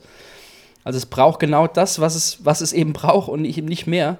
Und mhm. ähm, ich habe halt heutzutage oftmals das Gefühl, dass, dass es dass das außenrum wichtiger ist. Es muss noch Yoga gemacht werden und Blackroll hier und äh, äh, Achtsamkeitstraining da und es muss äh, müssen Superfood gegessen werden und sonst was. Aber das eigentlich nämlich Schwimmen, Radfahren, Laufen, das wirklich das Wesentliche auf das Wesentliche reduziert, das findet fast nicht mehr so statt. Also ich habe manchmal das Gefühl, dass, dass, ähm, dass da Athleten so ein bisschen auf dem, auf dem Holzweg sind. Und so diesen, diesen Simple-Style, wie, das, wie, wie das beschrieben hast, was die Lebensqualität angeht, das finde ich natürlich irgendwie auch im Training auch im, äh, ziemlich geil. Und das heißt, ja nicht, das heißt ja nicht, dass es schlecht ist, nur weil es simpel ist, sondern es ist halt mhm. halt auf, das, auf die Basics äh, reduziert. Und es heißt immer so schön, diejenigen, die am besten sind im Sport, sind diejenigen, die die Basics am, am besten machen. Und ähm, das schafft kein anderer als äh, die Trainingsgruppe um Joel Filial. Also es ist einfach so. Nee, ganz klar. Das ist ja auch so, es wird ja von außen auch immer so ein bisschen honoriert, wenn man ähm, gut sichtbare Dinge nachweisen kann, die einen äh, diese aussehen lassen wie, okay, er dreht an wirklich an der kleinsten Stellschraube. Ja. Aber wenn man es irgendwie nicht schafft, ähm, wirklich äh, jede Woche über eine komplette Saison lang sein Laufpensum zu absolvieren, ähm, dann bringen auch irgendwie, keine Ahnung, bringt das fancy äh, hier äh, Wattmessgerät am, am Fuß auch nichts. Ähm, Der Alpha Fly bringt nichts, wenn man nicht Richtig, das, äh, so, so, kann man das auch sagen. Insofern, ähm, ja, muss man da, also was wir auch wir hatten ähm, vorher im, im, Verbandstraining, ist halt auch wir auch diese Mischform oder nicht nur uns, ich denke mal, das ist überall, das ist immer das ist international so, in, in den meisten Fällen. Wir sehen die Norweger, dass die natürlich die arbeiten viel, auf denen wird natürlich auch viel geschaut. Die sind so der, der Maßstab der Dinge, wenn man so schaut, okay, Gadgets und fancy und ausprobieren und so. Ähm, die leben ja aber auch, die, ich sag mal so diesen Lifestyle. Also die, äh, die stehen da zu 100% dahinter. Und bei Joe war es bei uns halt so, wir waren halt genau am, am, andere, am anderen Ende. Ähm, wir hatten eigentlich so, so gut wie gar nichts. Okay, jeder hatte irgendwie eine Uhr, die konnte Puls aufnehmen und Zeit stoppen. Und äh, gut, Wattmessgeräte hatten wir auch. Aber äh, irgendwie bei irgendjemandem ist es immer mal ausgefallen, irgendjemand musste immer mal auf sein Gefühl hören. Aber das ist bei Joel jetzt auch nicht wirklich schlimm gewesen, denn also Joel hat natürlich auch aus dem Grund heraus, dass er die Ressourcen einfach nicht hatte ähm, und auch nicht irgendwie auf äh, äh, Labore oder so etwas äh, zurückgreifen konnte. Also haben wir generell auf Leistungsdiagnostik und alles, was dazugehört, generell verzichtet. Ähm, weil einfach nur mal irgendwie mal so pointiert mal im Dezember eine Leistungsdiagnostik und dann mal im März eine, bringt eigentlich so gut wie gar nichts. Also dafür verändern sich ja wirklich zu sehr die, die Trainingsparameter und da merkt man als Athlet auch eigentlich viel eher, ähm, wenn man auf sein Gefühl hören kann, was man kann und was man nicht kann, was man drauf hat und was man nicht drauf hat. Das weiß man eigentlich schon als Athlet relativ gut. Da sagen eigentlich die Zahlen dann äh, gar nicht so viel. Und die Ansagen, die Joel im Training auch gegeben hat, die waren auch immer sehr gefühlsorientiert. Also es war ähm, immer so in die Richtung, ja, lauft, ähm, das soll schon schnell sein, aber das soll sich noch äh, gut anfühlen. Denkt so daran, so ein, so ein Tipp, bevor ihr richtig pressen müsst. So, so in die Richtung gingen, äh, gingen dann so die Ansagen und äh, du konntest dann quasi als Athlet so ein bisschen, äh, ich will jetzt nicht sagen, machen, was du damit wolltest, aber ähm, es hat schon so ähm, fünfmal Nachfragen von einigen gedauert, bis dann vielleicht mal irgendwann so mit einer Zeit rauskam, so, naja, ich stelle mir ungefähr so das und das ähm, darin vor. Aber so der ganze Ansatz war schon ähm, da sehr gefühlsorientiert. Ja, ich meine, das, das wertvollste ja spannend, oder? Tool oder das wertvollste Gadget in Anführungszeichen, das hatte er ja immer dabei, nämlich sich selbst. Ja. Und ich glaube, das ist vielleicht auch so, bevor jetzt Leute da draußen nur noch denken, so, ja, jetzt, also wir haben ja schon tausendmal gesagt und da gibt es ja auch ein Video und alles Mögliche zu, zu Gefühl und sonst was. Aber es ist natürlich das, was jetzt, sagen wir mal, äh, uns als Trainer, die vielleicht nicht vor Ort immer dabei sein können, unterscheiden, ähm, dass man halt mehr Daten sammelt, damit man genau das kompensieren kann. Vielleicht das so für den allgemeinen Age-Grupper, der jetzt nicht in der internationalen Trainingsgruppe mit trainiert, ist das, glaube ich, nochmal eine wichtige Info. So, Mario, ich glaube, du hast die nächste Frage, ne? oder war das äh, schon? Ich wollte noch was dazu sagen. Ich finde das ja total spannend, weil also weiter auseinander als die Norweger und die äh, JFT-Crew kann man ja eigentlich gar nicht vom Approach her sein. Also erstens mal würde mich interessieren, was die Norweger, der norwegische Verband, was die für ein Budget allein an Laktatmessstreifen pro Jahr haben. Wie viele Tausende von Euro die durchballern. Ähm, das zum einen. Fünfstellig. Und es, es zeigt ja. aber auch, dass es eigentlich kein, kein richtig und falsch geben kann. Also es gibt einfach, es gibt einfach genau. unterschiedliche Ansätze. Und das ist ein ganz, ganz wichtiger, also mir ein ganz wichtiges Anliegen auch, dass man das vermittelt, weil es, es gibt natürlich Prinzipien, die vielleicht eher funktionieren, aber auch nicht bei jedem. Und es gibt aber auch Prinzipien, die vielleicht nicht so gut funktionieren, ähm, was das Training angeht. Und das ist mir immer wieder wichtig, dass man das auch sagt, ja, weil das heißt ja, das ist ein guter Trainer, das ist ein schlechter Trainer. Was macht denn das aus? Was, wie, wie wird denn das definiert? Also das, äh, man definiert sich natürlich irgendwie über Erfolg vom, vom Athleten, aber das heißt ja prinzipiell nicht unbedingt, dass es ein guter Trainer ist. Also nur weil er jetzt vielleicht Glück hat, dass er ich nenne es mal ganz wie, widerwärtig ein gutes Menschenmaterial jetzt äh, zur Verfügung hat und also einen guten Athleten einfach äh, vor sich hat, ähm, macht ihn noch nicht unbedingt zum, zum, zum, Top, äh, zum Top-Trainer. Und ich glaube, diese Beobachtungsgabe, die du vorhin angesprochen hast, Gregor, ähm, die Joel mit sich bringt, das ist ja letztendlich genau das gleiche, was Brad Sutton, der auch natürlich sehr streitbar ist, aber auch hat. Und das ist eine, das ist eine Eigenschaft, die man als Trainer haben muss, beobachten, analysieren und äh, dann seine Rückschlüsse draus ziehen. Und das findet halt heute leider immer wieder zu selten statt. Klar, aus der Entfernung, wenn du primär Online-Coaching machst oder Remote-Coaching, ist es natürlich schwierig, weil du die Sportler nicht um dich rum hast, aber trotz allem gibt es da ja auch Skills, die man anwenden kann, ob das jetzt äh, Videoanalysen sind oder letztendlich einfach miteinander sprechen. Und das ist ja, genau das, was. Das, was ich auch immer wieder sage, ist, man sollte vielleicht mal als Jugendtrainer anfangen, äh, weil das ist ja meistens vor Ort ja. Und nicht aus dem Sportstudium, wie das viele mittlerweile machen, äh, eine Firma gründen und dann irgendwie äh, direkt Remote-Training machen, sondern ich glaube, so äh, Vereinstrainer oder halt Trainingsgruppen, ne, wie du das hast, Nils, äh, bei dir mit den, mit den, mit den Jungs. Äh, ja. ähm, ich glaube, das ist halt total wichtig, also das Handwerk zu lernen, weil es ist äh, klar, ne, es ist ein Studium irgendwo, wenn du, wenn du das so gemacht hast äh, mit dem Sportstudium, aber es ist auch ein Handwerk, äh, was du lernen musst über viele Jahre, wo du deine Erfahrungen sammeln musst. Und äh, das würde ich nach wie vor jedem empfehlen. So, ich glaube, jetzt aber Mario, Absolut. zurück zur Struktur hier. Zur Struktur, genau. Ähm, ihr habt ja natürlich in der JFT-Crew ganz unterschiedliche Charaktere, ganz unterschiedliche Athleten gehabt. Natürlich auch einige, die erfolgreicher gewesen sind als andere. Das ist ja, liegt in der Natur der Sache. Ja. Ähm, und mich würde interessieren, wie, ob es da eine Hierarchie gegeben hat, wenn äh, wie hat man die irgendwie halbwegs im, im Zaum gehalten, dass es nicht ausgeufert ist, dass, der, dass es da im, im, Training selbst kein, kein Gebettel gegeben hat oder dass man versucht hat, als vermeintlich kleinerer oder schwächerer Athlet dem, dem, dem erfolgreichen Athlet, dem, dem großen Athleten, wenn ich es mal so, so, nennen darf, dann vielleicht irgendwie so ein bisschen ans Bein pisst. Das mhm. also, ich denke mal, ich sage mal ganz kurz diesen Punkt, die Freiwilligkeit in der Gruppe und dass man wieder rauskam, ist wichtig, weil sobald dieses äh, Phänomen einkehren würde, ähm, dann ist der Weg nach draußen sehr schnell möglich. Das ist schon mal ein wichtiger Punkt, äh, ganz kurz nochmal abgehakt, den man aber einfach mal wieder in Erinnerung rufen muss.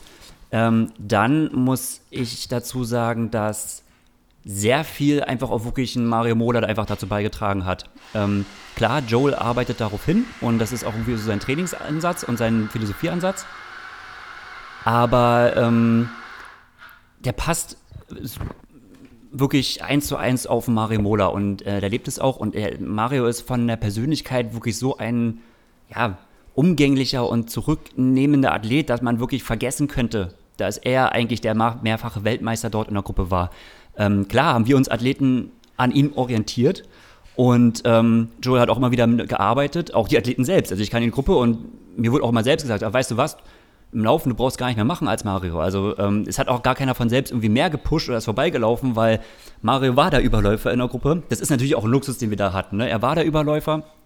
Also gab es auch gar nicht die Notwendigkeit und Joel hat das auch so kommuniziert zu sagen, okay, wir müssen uns jetzt hier nicht gegenseitig hochsteigern. Macht einfach das, was Mario macht, lass einfach die Arbeit so weitermachen und dann, dann wird das gut. Mhm. Und ähm, ja, das ist zweierlei. Also klar, Joel auf jeden Fall auf der Einrichtung, dass er das so kommuniziert hat, dass er es kritisch angesprochen hat. Ähm, so eine der ersten Einheiten, wo ich dabei war, da haben sich die Frauen auch gleich zerlegt. Die sind dann da, das sollte so ein Dauerlauf sein und das ging dann halt sehr schnell auseinander und deren Feld hat sich so auseinandergezogen und irgendwann hat da jede alleine für sich gekämpft. Ähm, danach gab es dann direkt eine Ansprache, hat gesagt, okay, das hat Joe gesagt, so habe ich mir das Training nicht vorgestellt, das war anders gedacht, das sollte so und so laufen. Ähm, also es wurde direkt kommuniziert.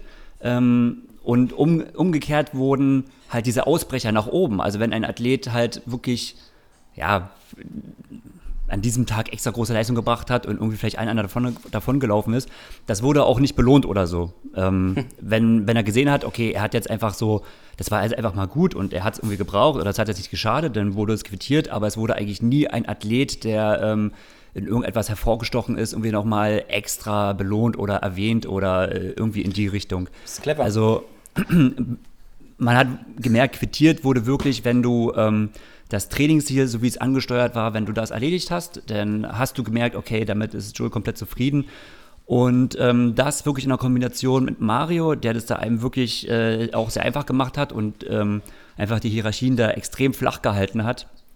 Ähm, war eine gute Kombination. Also Vincent Louis, den habe ich jetzt in der Gruppe ja nicht mehr selbst erlebt, der kam ja nach mir, aber er berichtet ja ähnliches. Also auch er war ja ähm, erstaunt darüber, wie warmherzig er eigentlich auch von Mario ähm, willkommen geheißen wurde und äh, wie gut es zwischen denen ja funktioniert. Und ich meine, die haben sich zwischen Platz 1 und 2 gebettelt, ne? Ja, ja. Aber wie, wie, hat, das, wie hat das Joel ähm, nach dem Training äh, die, dich wissen lassen, dass du die Einheit richtig gemacht hast? Hat er das gesagt oder hat er genickt oder hast du einfach da gar kein Feedback bekommen oder wusstest du, wenn er nichts sagt, dann ist alles in Ordnung? Wie, wie, wie, wie, wie sah das aus? Also es hängt natürlich vom Athleten ab. Es gab äh, Athleten, die haben natürlich deutlich mehr Rücksprache gebraucht, haben sie auch eingefordert, mhm. ähm, haben dann dementsprechend bekommen. Ich persönlich war jetzt nie ein Athlet, der jetzt ähm, war da immer eher etwas wortkarger. Ähm, aber er kam das merke ich jetzt auch. So nach, ja, ich war, also im Nachhinein muss man echt sagen, ähm, auch meine Art der Kommunikation, wenn ich gesagt habe, so, wenn man mich gefragt hat, wie läuft es bei dir? Und ich habe gesagt, so, ja, ist okay. Dann war ich schon ziemlich angenockt. Und wenn ich so gesagt habe, uh, oh, ist schon ganz schön, hm, ist schon schwer, dann war ich eigentlich schon so ziemlich fast over the top, mhm. over the limit. Ähm, Dan Lorang damals ist oft zu meiner Frau gegangen und hat dann eigentlich mit ihr gesprochen, um zu wissen, wie es mir geht. Ah, das ist überragend. das gehört teilweise auch zum Trainerjob irgendwo. Wie muss ich den Athleten kalibrieren? Äh, der eine, bei dem zwickt es vielleicht ein bisschen, aber nicht schlimm, aber der ist so, oh, es geht gar nichts mehr. Und der andere, ähm, aber so unterschiedlich ist es. Ähm, nee, aber Joel hat eigentlich nach jeder Einheit auch immer gefragt, ähm, wie läufst, wie fühlst du dich und so, hast gut geschlafen und so. Das war jetzt nicht, dass danach irgendwie ein langes Gespräch war oder auch große Auswertung oder so. Ähm, war allein die Beobachtung dieser, des Unausgesprochenen, so die Mimik, wie bewegt er sich, ähm, ist er irgendwie schweigsamer als anders, bewegt er sich, benimmt er sich anders als irgendwie okay. vorher. Das, das merkt man sehr gut. Ich hatte auch wirklich Phasen, da waren wir im Frühjahr oder eher im Sommer in Richtung ähm, Banyoles im Trainingslager da habe ich auch selbst gemerkt, dass es mir gerade nicht gut geht, dass ich die Einheit nicht so machen kann, wie ich möchte und so. Ähm, und in dem Moment, auch wenn man das als Athlet nicht registriert, verhält man sich einfach anders. Und auch wenn ich jetzt in, zu der Zeit vielleicht nur ein halbes Jahr bei ihm war, aber ich habe ja fast jeden Tag mit Joel verbracht. Irgendwie fast den ganzen Tag. Also er kommt denn schon, und da war ich echt fasziniert, immer, immer wieder auf dich zu und sagt so, naja, wie war das und so, wie ging es dir da? Auch im Moment, wo du gespürt hast, ah, nee, es geht nicht so gut. Ähm, okay. Das ist wirklich halt diese Beobachtung, auch die nonverbale ähm, äh, Beobachtung und immer wieder nach jeder Einheit ein kurzes Gespräch. Auch wenn es nur so zwei Worte, zwei Worte sind, aber halt immer wieder dieses Feedback über äh, jeden Tag. Ähm, ja, das ist dann letztendlich damit, womit er arbeitet. Cool. Also, Im Grunde genommen hast du jetzt eigentlich auch schon meine nächste Frage ähm, vorweggenommen oder beantwortet. Ich wollte fragen, was, was ihn aus deiner Sicht als Trainer besonders macht. Ist es eher so dieser dieser Ansatz, den er verfolgt, dass er sagt halt, ja, immer, wir machen das Minimum dessen, was wir machen müssen und ziehen das über das ganze Jahr, also eher so dieses Wissenschaftliche? Oder ist es eher dieses psychologische, beobachtende, dass er halt einfach ein unheimliches, was du ja eigentlich erzählt hast, ein unheimliches Gespür dafür hat, wie lese ich den Athleten, wie geht es dem Athleten und was kann ich dem Athleten noch zumuten? Ja, es ist natürlich m, letztendlich eine Kombination aus vielen. Also er hat natürlich, man muss ja bedenken, er hat ja ähm, mit Simon Woodfield schon äh, gearbeitet, hat ihn ja zu Olympiasilber ähm, äh, gebracht, hat, äh, das hat ja selbst gesagt, dass eigentlich er mehr von Simon gelernt hat als äh, Simon von ihm. Ähm, aber da sieht man dann schon mal, mit was für Athleten er zusammengearbeitet hat. Er war schon, ist schon seit Jahren, ich sag mal, im, im, im Trainerbusiness tätig. Ähm, ist sehr selbstbewusst gegenüber seiner Arbeit, also immer sehr offen, das erlebt er selbst, also er teilt da sein Wissen und er war ja auch einer der ersten, die so einen Podcast gemacht haben. Du merkst einfach, er beschäftigt sich viel mit den Themen, er tauscht sich gerne aus, ähm, plus halt eben diese Beobachtung, ähm, die aber auch viel einfordert. Ähm, also mir fällt da so eine Anekdote ein, weil es klingt immer so ein bisschen so, ja, wir beobachten so und ach, was für Luxus und so. Das war halt sein, der Weg, wie er es gemacht hat, aber der verlangt halt auch, dass er wirklich jeden Tag mit den Athleten zusammen ist und die sieht. Und ich weiß, wo wir im Trainingslager waren in den Pyrenäen, ähm, da war seine Frau in Schottland, ähm, hochschwanger, die Geburt stand bevor und äh, am Montag sollte das Kind kommen. Er ist geflogen am Sonntagvormittag, hat sich noch natürlich noch vergewissert, dass wir ordentlich mit dem Rad noch abgefahren sind und so, äh, hat noch jedem in die Augen geschaut, äh, geschaut geht's ihm gut, ähm, alles klar.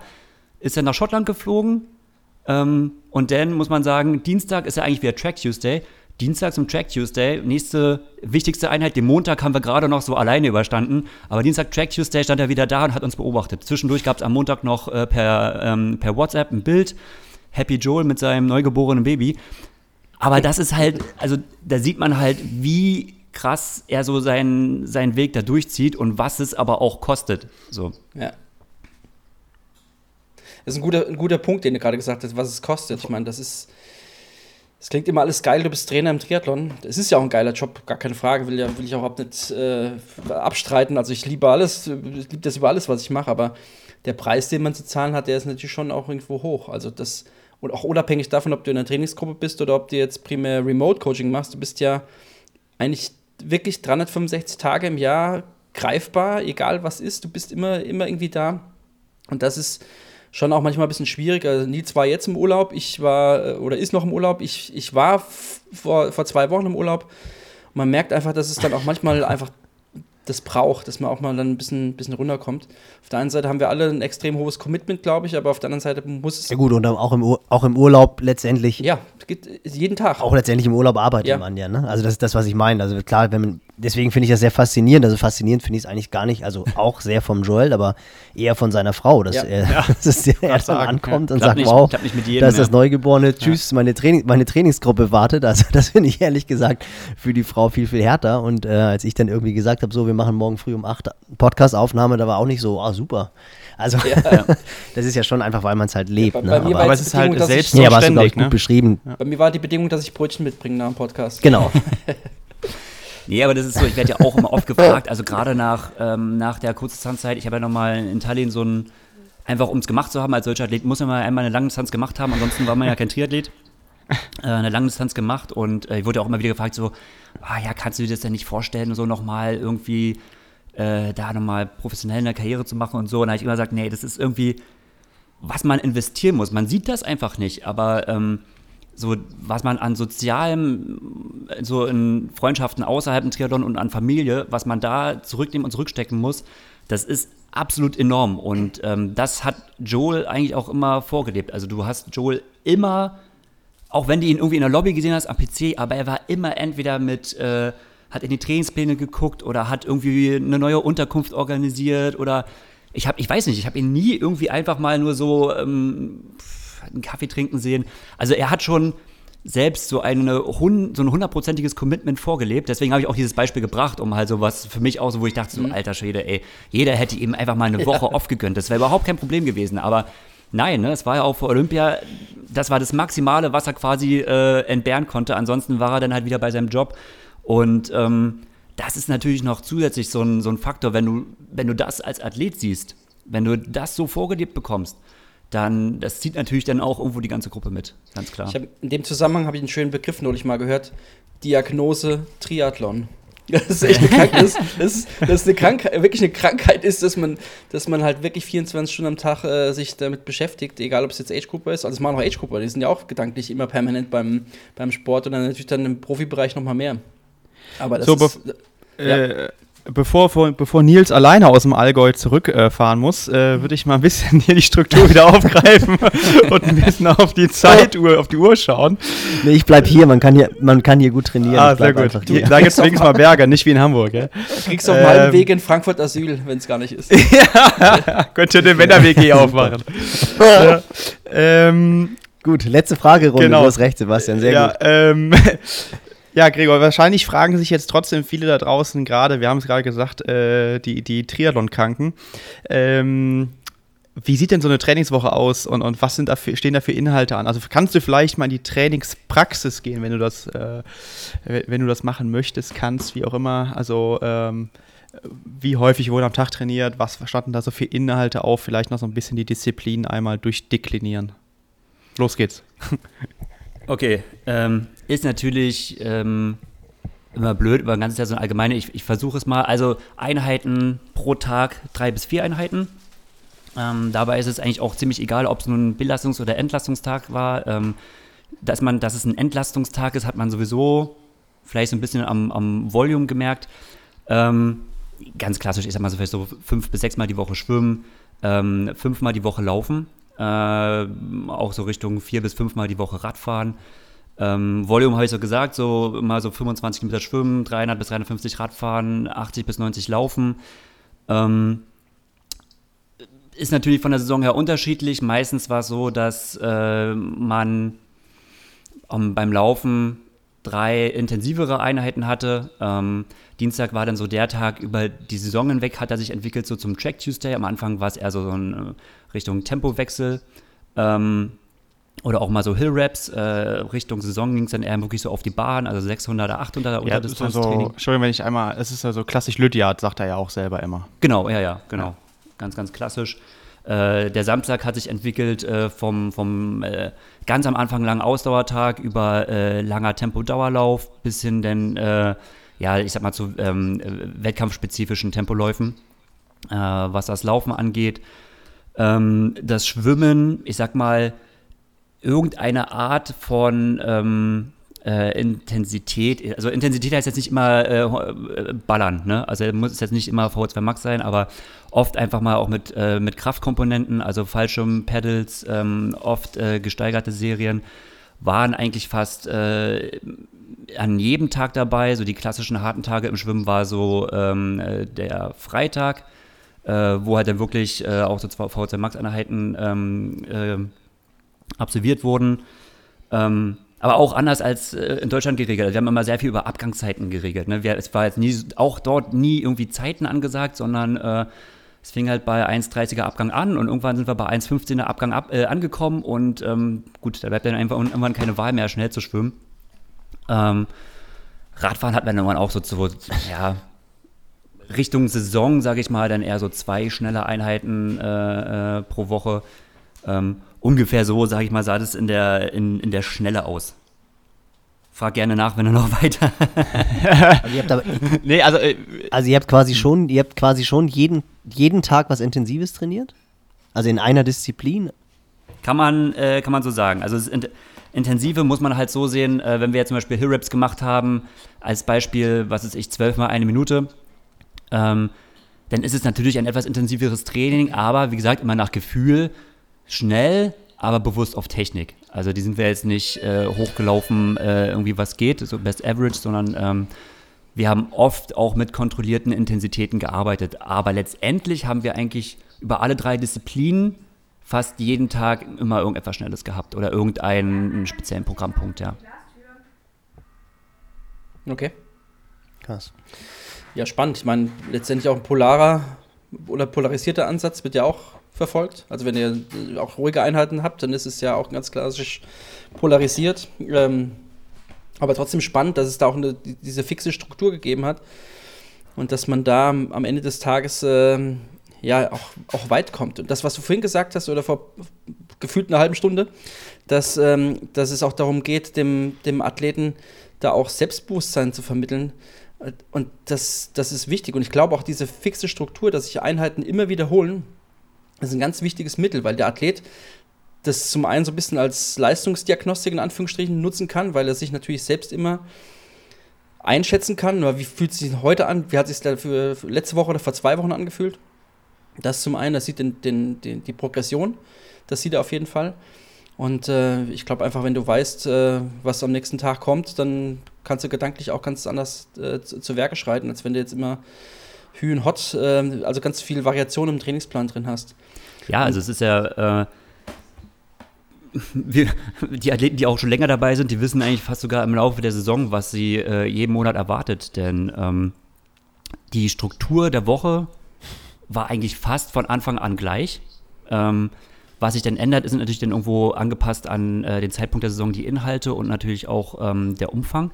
Aber ich sage jetzt mal, wenn jetzt ein Dienstag so ein typischer Tag war mit einem Auftaktlauf, dann ein Schwimmen, dann äh, kurzes Radfahren und Tempoläufe, ähm, im Februar zum Beispiel, dann sah der ja äh, November auch schon so aus, dass man morgens eine halbe Stunde nur gelaufen ist, dann ist man vielleicht noch mal eine Stunde schwimmen gegangen, äh, dann vielleicht sogar nur eine Dreiviertelstunde auf die Rolle und dann noch mal eine halbe Stunde gelaufen. Äh, das heißt, du warst eigentlich auch immer ständig für, also ich glaube, viele Edgehower würden jetzt sagen, Alter, also dafür, mhm. dafür ziehe ich mich jetzt nicht um und mach das, ne? Äh, ständiges Umziehen war Programm bei Joel, aber ähm, auch wenn äh, Inhalt und äh, Umfang angepasst wurde, die, die Struktur, die Wochenstruktur war schon immer relativ gleich. Auch so die Tage an, an was so, wo dann eher vielleicht so die längeren äh, wettkampfspezifischen Intervalle waren, wo eher die kürzeren Intervalle waren. Das hat sich dann schon direkt am Anfang ähm, äh, im Herbst schon angedeutet und hat sich dann über, über den Winter hin entwickelt. Ist spannend, weil letztendlich das ja heutzutage immer wieder auch so ein bisschen fehlinterpretiert wird, glaube ich, weil viele Trainingspläne müssen fancy, möglichst fancy sein, mit möglichst viel Variation. Und mhm. äh, klar, ein bisschen Variation brauchst du auch, um einen Sportler bei Laune zu halten, gerade im Age-Group-Bereich. Aber an sich finde ich diese Struktur oder dieses Stumpfe, ich, ich sage immer stumpfes Trumpf, ähm, das ist ein, ein, wichtiges, ein wichtiges Tool, was man hat als Trainer, dass man da eine Struktur vermittelt. Das finde ich nicht so schlecht. Und genauso das, was ich schon mal gesagt habe, also Copy-Paste ist jetzt nicht unbedingt irgendwie verwerflich. Also wenn man Athleten hat mit, der, mit dem gleichen Ziel und den gleichen Voraussetzungen, dann kann man natürlich auch Athleten mit dem gleichen Plan ausstatten, ohne dass es jetzt negativ wäre. Und das wird uns äh, Trainern ja immer auch wieder vorgeworfen, dass man, ja, ihr macht so viel, ihr habt so viele Sportler und ihr macht jetzt einfach nur ein Muster, was ihr über alle drüber legt. Mario, es gibt das eine Ausnahme. Du kannst, äh, was, was doch nicht geht, ist Trainingspläne als Coach auf Training Peaks kaufen und diese dann selber verwenden und sie als deine eigenen verkaufen. Das habe ich auch schon mal gehört, dass es sowas äh, geben sollte. Das ist, äh, das äh, ekelt mich quasi an, weil es den Grü Trainer Grü. Grüße gehen raus, an wen auch immer. Ja, ich weiß an wen. also äh, klar, das, ich weiß auch das an gehört sich nicht, da brauchen wir nicht reden. Genauso wie wenn, wenn man äh, Info. Nee, aber was ich dazu auch nochmal sagen wollte, zur, zur, Struktur, das ist eine Erfahrung, die ich, die ich auch gemacht habe. Also es ist ganz spannend eigentlich, dass du am Anfang hast du irgendwie den, den hart arbeitenden, weiß ich jetzt nicht, Arzt, Banker, was auch immer, der nur zwölf Stunden Zeit zur Verfügung hat, neben, dem, neben der Arbeit. Und äh, dem, du gibst ihm halt eine einfache Struktur. Und dann hast du den Studenten, der vielleicht auch in der Semesterzeit mal 20 bis 25 Stunden pro Woche trainieren kann. Und äh, da baust du dann irgendwie permanent rum und irgendwann bin ich auch dazu gekommen, dass auch bei dem 25-Stunden-Studenten eigentlich eine feste Struktur, wo jeder Tag von Montag bis Sonntag eigentlich gleich ist. Natürlich verändern sich die Inhalte und äh, die Methodiken, aber das funktioniert auch besser. Das finde ich wirklich auch ganz, ganz interessant. Eine Erfahrung, die ich aus den letzten zwei, drei Jahren absolut unterschreiben würde, dass auch bei denen, die ein hohes Zeitbudget haben, eine feste Struktur absolut hilfreich ist. Ja.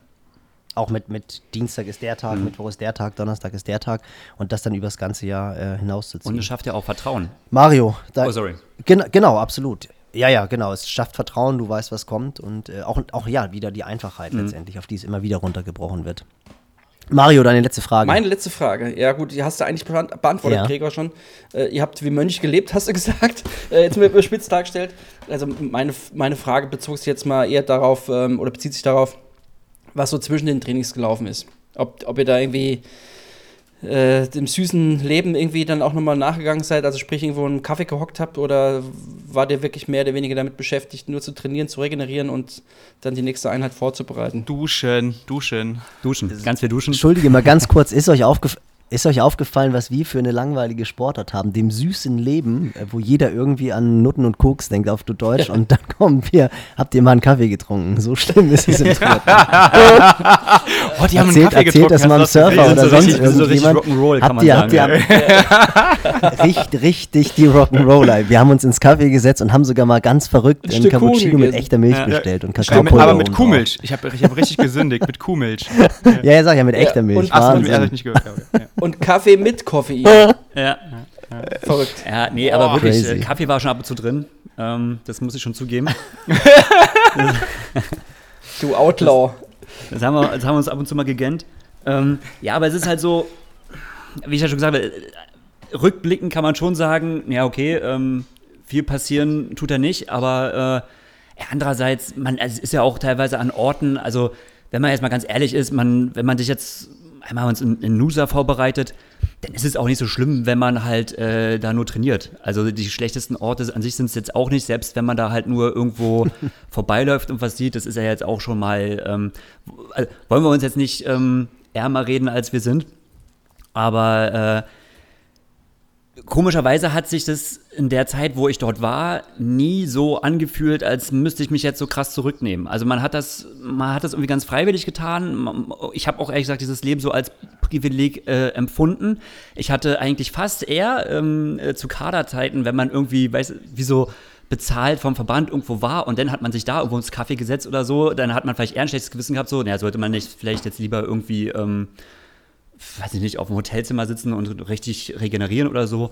Ähm, das war da jetzt irgendwie nicht. Ich habe klar, also es ist, es klingt echt blöd, ne? Was sind so die Highlights, ne? Ab und zu mal zusammen gegrillt und so, zusammengekommen, gut erzählt. Ähm, aber wir sind jetzt nie irgendwie mal, dass wir gesagt haben, okay, da und da mal hinfahren, ins Auto, länger, einen Tag was erleben.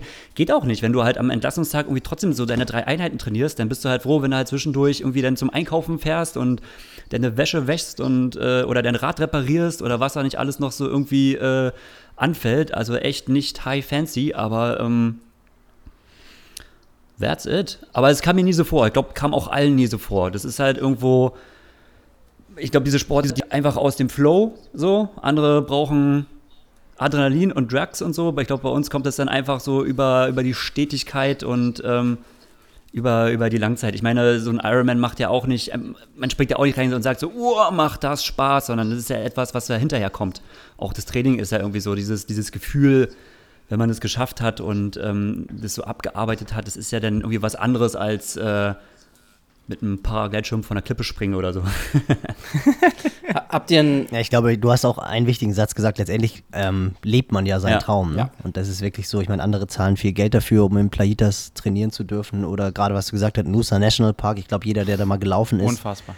ähm, Ja. da, das ist einfach, ja, das ist wirklich unglaublich. Im besten Fall schwimmen da unten noch die Wale oder du siehst irgendwelche ja, Tiere in den Bäumen hängen und das ist schon, das ist ja auch wirklich ein Lifestyle, ähm, das ist ja auch einfach sensationell und äh, das ist glaube ich auch das, was du meintest eben Mario, wo wir uns wahrscheinlich auch alle immer zwicken müssen, ähm, dass wir diesen Job ausüben dürfen, äh, das ist schon, das ist schon sensationell und äh, na klar, leben wir diese, diese Sportart, das ist ja auch ein Lifestyle und damit sein Geld zu verdienen, das ist schon echt ein Privileg, also das Ja. ist schon, schon toll, egal in welcher Weise. Also sollte man auch mal echt ganz klar, ganz klar festhalten. Ähm, letzte Frage von mir. Gregor ist gar nicht an die, an die äh, Trainingsgruppe Filiol gerichtet, sondern eher an dich. Man sollte vielleicht auch mal erwähnen, dass du den Ironman, den du mal ebenso gemacht hast, in 8 Stunden 12 gemacht hast. Also ich glaube, da wird jeder Langdistanz oder viele Langdistanzprofis in Deutschland, die sich als Langdistanzprofis bezeichnen, die Finger nachlecken, so eine Zeit in, in den Boden zu stampfen äh, bei der Premiere.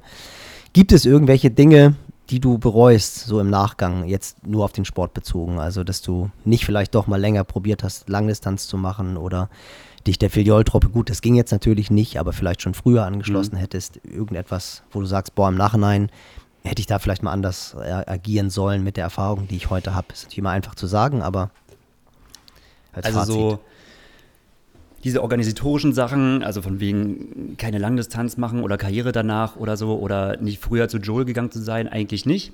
Ähm, klar wäre das schön gewesen oder ähm, im Nachhinein schön zu sehen, das zu erfahren. Andererseits muss man ja sagen, ey, 2014 hatte ich eigentlich unter Dan Orang so meine größten Erfolge gefeiert und die Situation war eben so, wie sie war. Also ähm, da trauere ich dem jetzt auch nicht so hinterher, dass man das nicht, wie hätte es anders hatte, hätte machen können. Ich habe jetzt so gehandelt, wie ich gehandelt habe, wie ich es nach äh, bestem Wissen und Gewissen, so rein von der Organisation her ähm, gehandelt habe.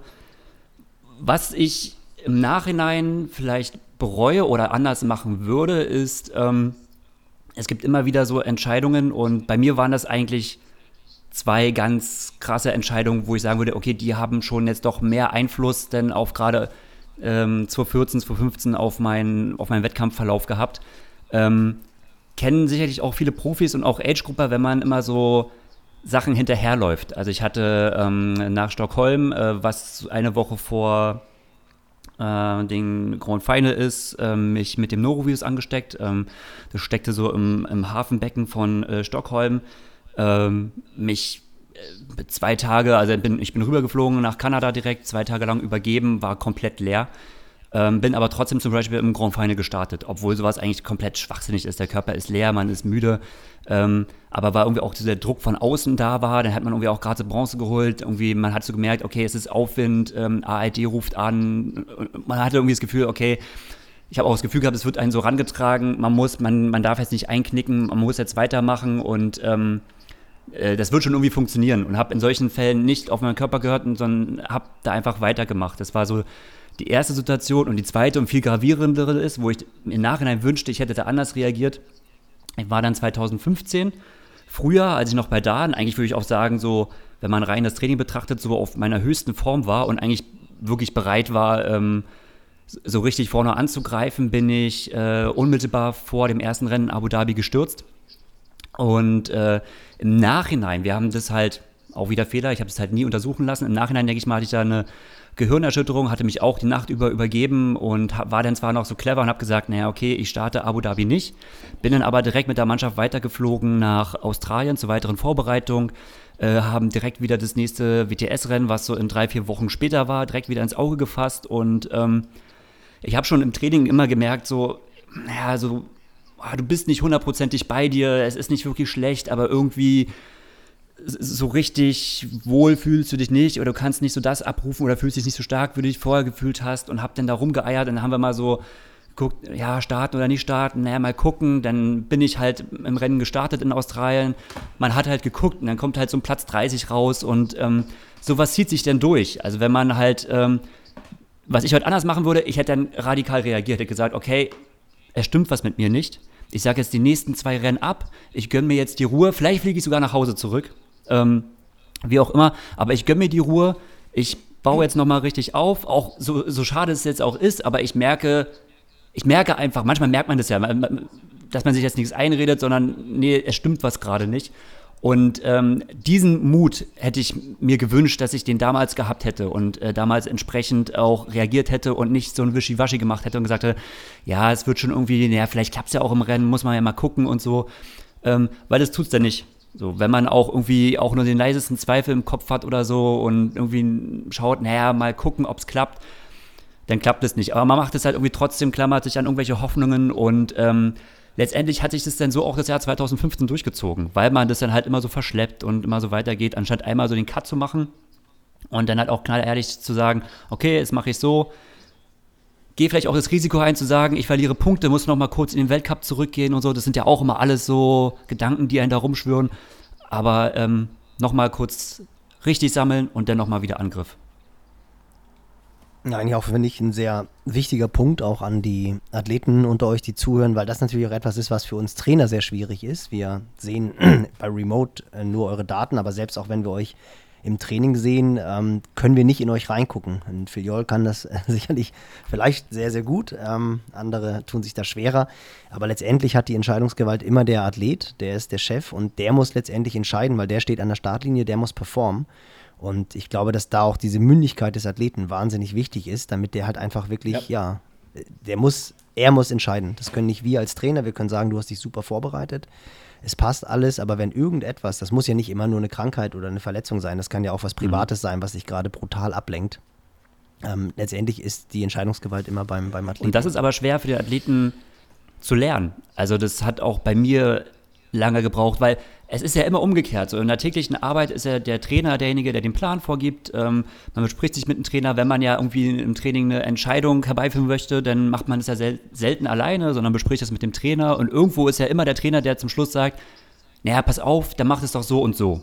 Und äh, immer mit der, mit der Absprache mit dem, mit dem Trainer findet ja so eine en Entscheidung findet ja statt.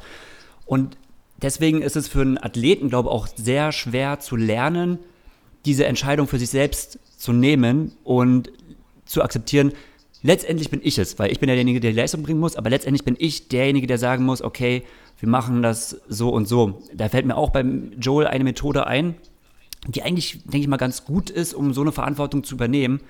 Ähm, Joel hat nämlich nie akzeptiert, mag vielleicht auch der eine oder andere Athlet kennen, man geht in eine Einheit rein, Tempoläufe, man fühlt sich nicht so ganz und so, man weiß nicht, ah, ja, erstmal gucken. So, und dann macht man was 10 mal 1000, man macht vielleicht vier und sagt dann so, geht zum Trainer und sagt dann so, ah nee, irgendwie nicht und so. Ähm, oh, ich habe auch schon vorher gemerkt, dass es irgendwie schwer ist und so. Ich habe nochmal probiert, aber nee, es geht halt doch nicht so. Mag ja der eine oder andere vielleicht erkennen.